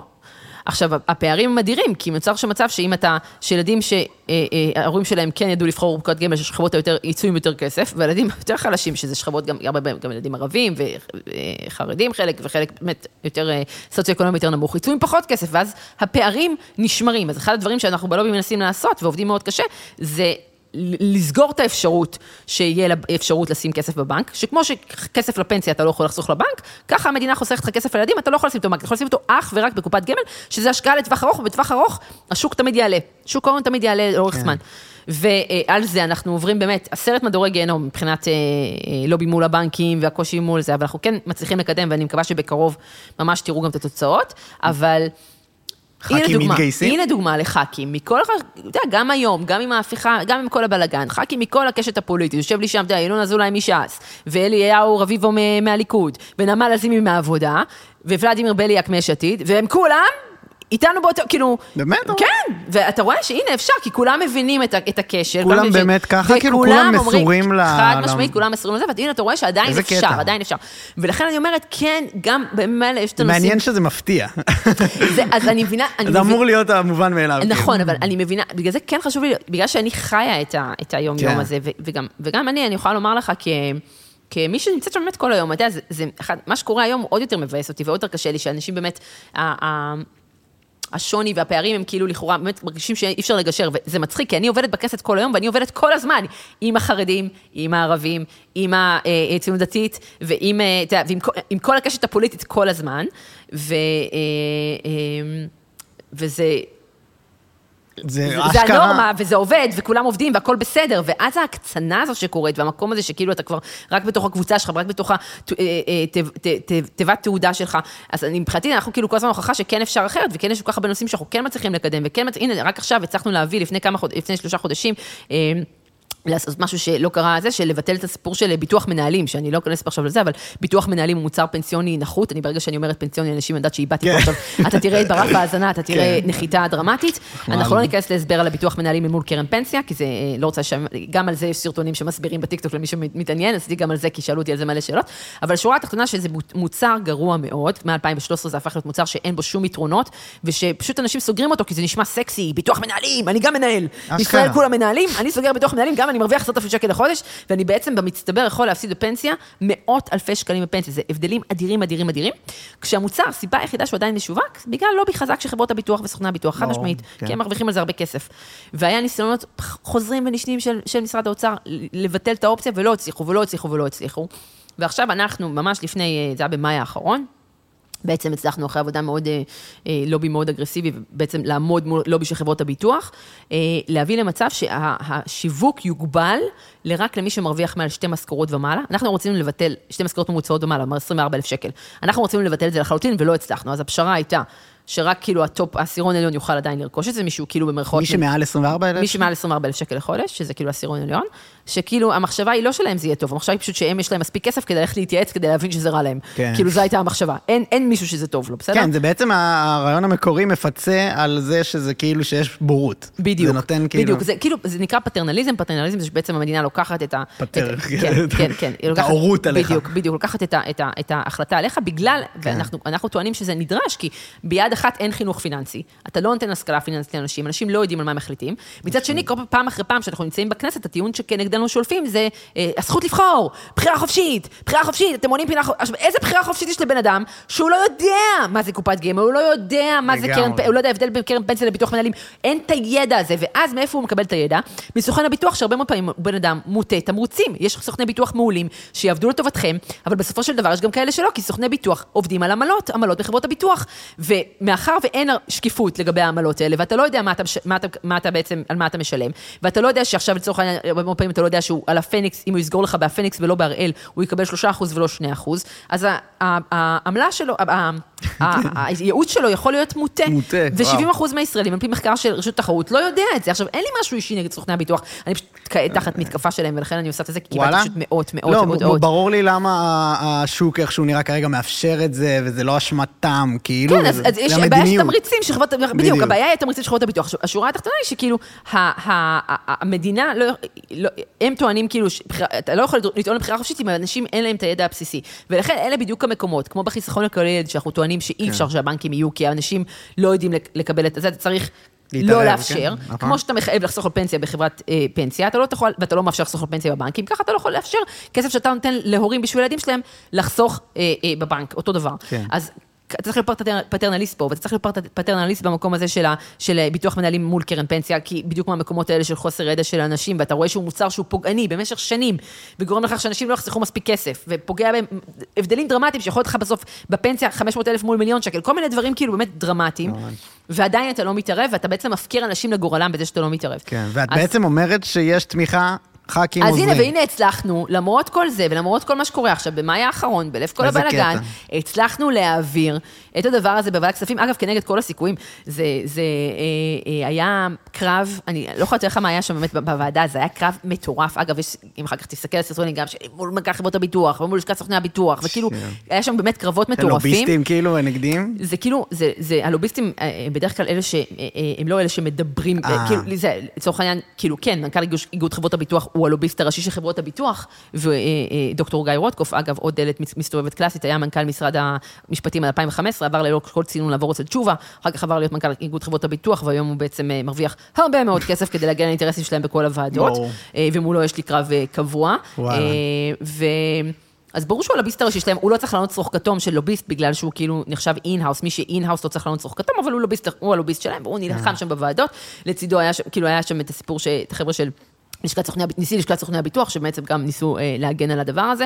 אה, הוציאו נגדנו גם, אתה לא יודע איזה סיפור, מודעה על לובי 99, מי מממן אתכם, one pager ענק בישראל היום. אנחנו כזה, וואט הפ... כאילו, the fuck אסטרטגיה. כמו של בחירות כזה, לא, זה- להשחיר? זה היה הזיה.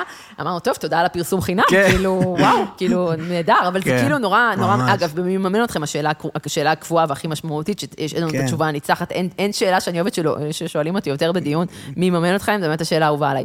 אה, הציבור. התשובה, הציבור? בוודאי, כן. 11,000, הנה, כל פעם זה המספר הנכון, אבל כשאתה אומר 11,000 איש ציבור רחב, אזרחים- כן. שאין להם אה, אה, אה, הון לשלם לוביסטים, ואתה מוזמן לבדוק את הכל באתר, זו תשובה שאין לה ממש, אין לה תשובה, כן, אין מנצח. להתמודד עם זה. ואתה לא יכול לחלק את זה לימין שמאל הקלאסי, ואתה לא יכול להגיד שזה קרן חדשה slash קהלת או whatever, מישהו מאחורי אינטרס פוליטי, ואתה לא יכול להגיד ממשלה. אז איך אתה, איך אתה מניחה בדבר הזה? וזה משהו שאין לו תשובה, ולכן גם כל הפוליטיקאים, גם אלה שאולי יכול להיות שפחות מחבבים אותנו, גם כולם כן משתפים, גם הרגולטורים, כולם משתפים איתנו פעולה, כן, גם אנחנו ארגון שלא, מקצועי. זה ו- יש על זה השלכה אה, נכון, חברתית. נכון, כן. עובדים כולם, אתה לא יכול להתעלם מכל כל כך כן. רחב, ולכן כאילו המקום הזה של, של עוד אנשים, של עוד גב ציבורי, שאתה חושב שנהיה 20 אלף איש, שאתה חושב שנהיה 50 אלף איש, שאתה חושב כן, שנהיה 100 כרגע אלף זה איש. לא מנדט. נכון, אבל זה עדיין מספיק. תחשוב שבפריימריז, לצורך העניין, אה, אנשים נבחרים לפעמים על 3,000 קולות, בסדר? נכון, 11,000 איש זה כבר, כאילו, לא, זה זה- פריימריז הארצי, זה לא סתם המחוזי. אתה יודע מה אני אומרת? זה כן, זה גם קהל משלם, קהל. בדיוק, אה, וזה לא סתם אנשים. תחשוב, כן. אתה רוצה להוציא מ-11,402 איש הוראת קבע בישראל. ישראלים לא אוהבים הוראות קבע, חבר. לא אוהבים, כאילו, חד פעמי זה כאילו, אתה יודע, עוד איכשהו, כולם נהיים רווקים תל אביבים. כולם כן. כאילו, רק לא למחויבות, ללא מחויבות. וכאילו, המחויבות נורא מלחיצה אותם. עכשיו, הם לא יחשבו פעמיים על זה שהם קונים את הקרואסון וקפה פה למטה בארומה, אבל לתת עכשיו בהוראת קבע של 20 שקל לעמותה, פי, זה כאילו קשוח, זה קשה. הלחץ הזה של מחויבות. ועכשיו, בגלל שאנחנו באמת אומה בוגר, בוגרת טראומת הוט, אה, הוט כמטאפורה, אתה נותן כרטיס אשראי, לעולם אינך יכול להתנתק.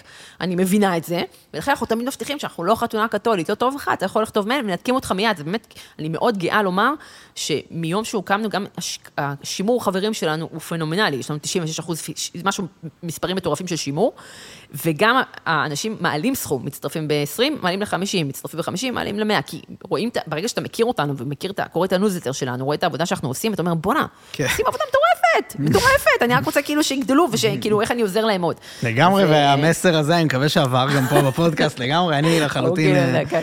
אה, אוקיי, טוב, יש לי נראה לי איזו שאלה די לסיום כזה. יאללה. אבל כאילו, אני שומע בדברייך עם מה שאמרת עכשיו על הח"כים וזה, שאת כאילו אופטימית. כאילו אנחנו הולכים לכיוון לא כזה גרוע כמו שאני חשבתי לפחות. תראה, אה, בוא, בוא, בוא, בוא נרגע עם המסקנות פה, השרשור הלוגי שלך, סתם לא. תראה, קודם כל אני חושבת שאופטימיות היא עמדה פוליטית, כן? אם לא הייתי בן נכון. אדם שאופטימי מטבעו, לא הייתי יכולה לעשות מה שאני עושה, כי זה לקום כל בוקר ולהילחם בתחנות רוח. בסדר? זה. להילחם כל יום באנשים מאוד חזקים.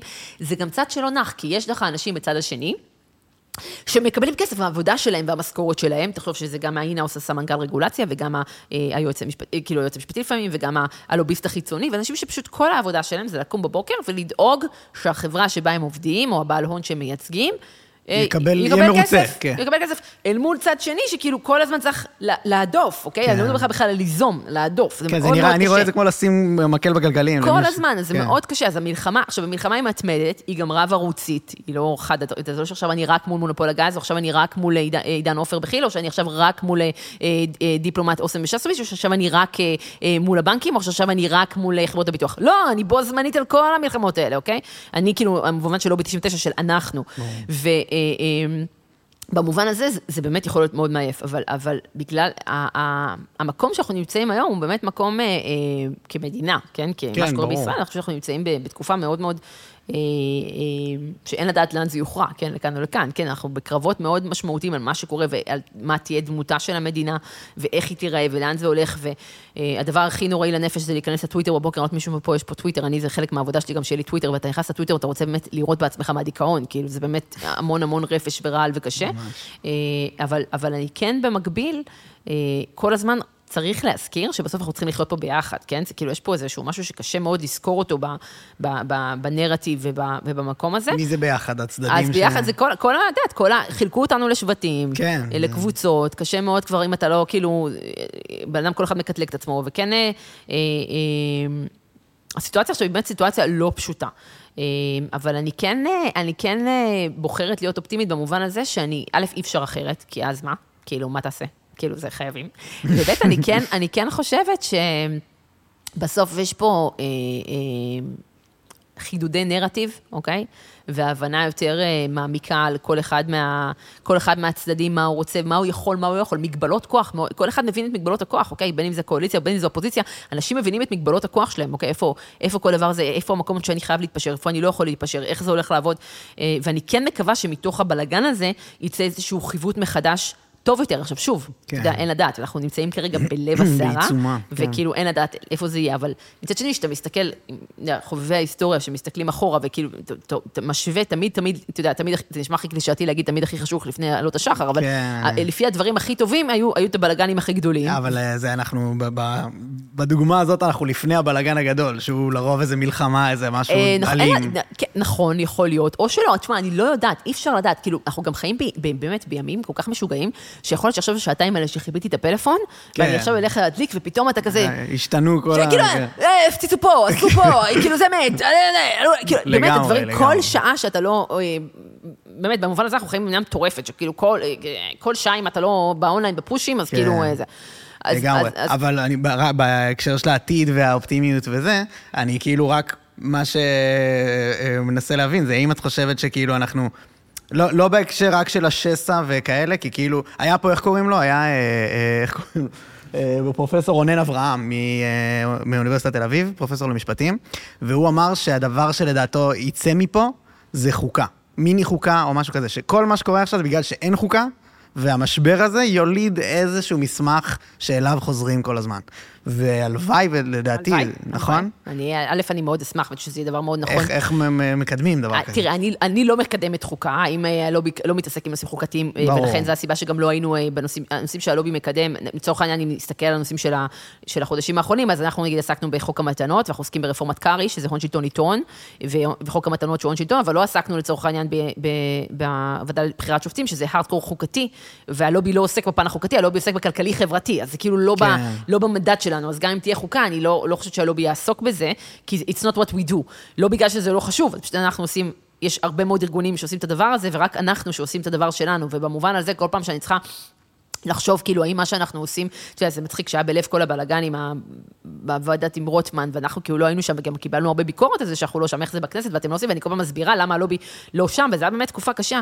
ובמובן אשכרה. הזה, כל פעם שאני גם עם עצמי, כאילו, ה- ה- יש כל כך הרבה ארגונים אחרים שעוסקים בזה, ורק אנחנו עוסקים במה שאנחנו עושים, אין אף אחד אחר שמטפל במונופולים, שמתמודד עם, ה, אה, עם הדברים, עם הנושאים המש- הפיננסיים, הכבדים, שהם לטובת הציבור, אף ארגון אחר, כי כל ארגון אחר שגם, או שלא מתעסק, גם צריך מקצ... אה, אה, ידע מקצועי שפיננסי, שלרוב אין במגזר שלישי, וגם באמת צריך להיות נקי לחלוטין מתרומות גדולות ממקומות שירצו להסב את, אה, את, את, את עבודתך למקומות אחרים, וזה מאוד קשה לבנות ארגון של מימון המונים רחב היקף, אה, אה, באמת צריך, זו עבודה של שנים. אז במובן הזה אנחנו באמת מונופול בתחומנו, וברגע שנעסוק בדברים האחרים, אנחנו פשוט לא נוכל, כאילו, זה את ה... יפגע, כן, בדיוק, זה. יפגע במה שאנחנו יש משהו עושים. בניקיון של העבודה. בדיוק, אז זה מאפשר לנו, זה יותר מניקיון, זה גם באמת העובדה שגורמים בממשלה עדיין מוכנים לעבוד כן. ממנו ול- ולקרוא את הניירות עמדה שלנו ולדבר איתם ולהיפגש איתנו. אנחנו רק עכשיו ביום ראשון הייתי פגישה עם מנכ"ל משרד, כאילו, הכלכלה, על החוק של פירוק מונופולים, או לצורך העניין יש לנו פגישה לחיסכון כל ילד עם חשכ"ל, כאילו, כל הדברים האלה זה דברים שכאילו אה, אה, מתאפשרים.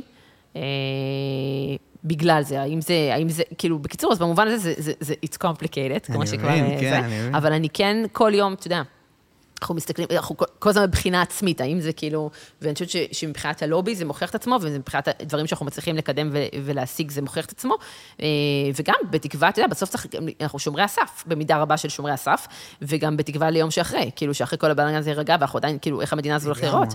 אה, ו... אני מסכים שזה מה שאתם צריכים לעשות, האמת. אז אה, אני שמחה שאתה מסכים. זהו, עוד שאלות? נראה לי שאנחנו סיימנו, כאילו בגדול אנחנו זה, גם יושבת פה בחוץ רעות, שזה המקום שלה, אז אני... ידעתי. כן, היה- פה כל תנועה, פעם תנועה, היה פה כאילו, אני קטע, כאילו, ממש כן. הקפדתי לא להסתכל, כי אחרי ש- אחרי שנזפת בי על ההסתכלות לקהל, אז אני מנסה לא לנסוף בזה, ואני מנסה להסתכל רק עליך, רק עליך, לא להסתכל על אף אחד אחר. עכשיו, בגלל שאח שלך כל כך דומה לך, זה נורא מבלבל. כן. אבל כאילו, אני כל הזמן... אבל לא- לא אין מיקרופון, אז נכון, אז זה עיקר. מכם חייב להוריד את הזקן, זה ממש מקשה. זה לא, כאילו, אה, זה... לא, סתם. מי יוריד את הזקן? נראה מי אה, יוריד. אז... יש אנשים, וואי, מישהו הגיב לי את זה. שמה? יש אנשים שזקן זה לא בשבילם. נשמה, בתור אישה בזירה הציבורית, do you really want to talk about איזה הערות? כן, מין מקבלים comments. על חי... בוא כאילו. מישהו הגיב לי על סרטון טיק טוק, לא, אני, אני לא יכולה, אני, יש לי פינה קבועה שאני שולחת לצוות שלי, יש לנו, אנחנו קוראים לזה הדלחות, ואני שולחת תגובות מצחיקות מהטיק, כי זה באמת אי אפשר, אי אפשר. אתן לך דוגמה, היה לי סרטון שבו אה, אה, הייתי עם פן, בסדר? ואז מישהו הגיב, אדם שקורא, משהו, אה, יאיר משהו מיגון ומיסוכים, משהו כזה, מס- משהו כזה. משהו כזה, כן, אני מכיר את שהגיב, הנישה. אה, מאוד יפה לך חלק, אבל אני מעדיף אותך פראית. עכשיו כאילו, שומע? תודה על הפידבק. כאילו, אחלה, אני כאילו לא שאלתי, אבל כן. תודה. בשביל או זה ל- אני שם, איך ידעת? או מישהו אחר, כל אלה שמגיבים לי ב... אוי, את כל כך מתוקה. כן. או כל הדברים, אתה יודע, כל האמרות האלה שכאילו, Jesus. כן, זה מה שיש לך להגיד לי, שאני מתוקה, מי חמוד. גם האנשים האלה? אני לא מכיר כאילו- בן אדם שמקליד את אז הדברים. הנה, אני, אני אני יכולה לא להראות מכיר. לך עשרות, באמת, או, או אלה שכותבים, כאילו, באמת, יש, אני באמת יכולה לכתוב ספר על התגובות וואי, של צריך לעשות. לך סרטון, את מכירה את זה בארצות הברית, שהם עושים?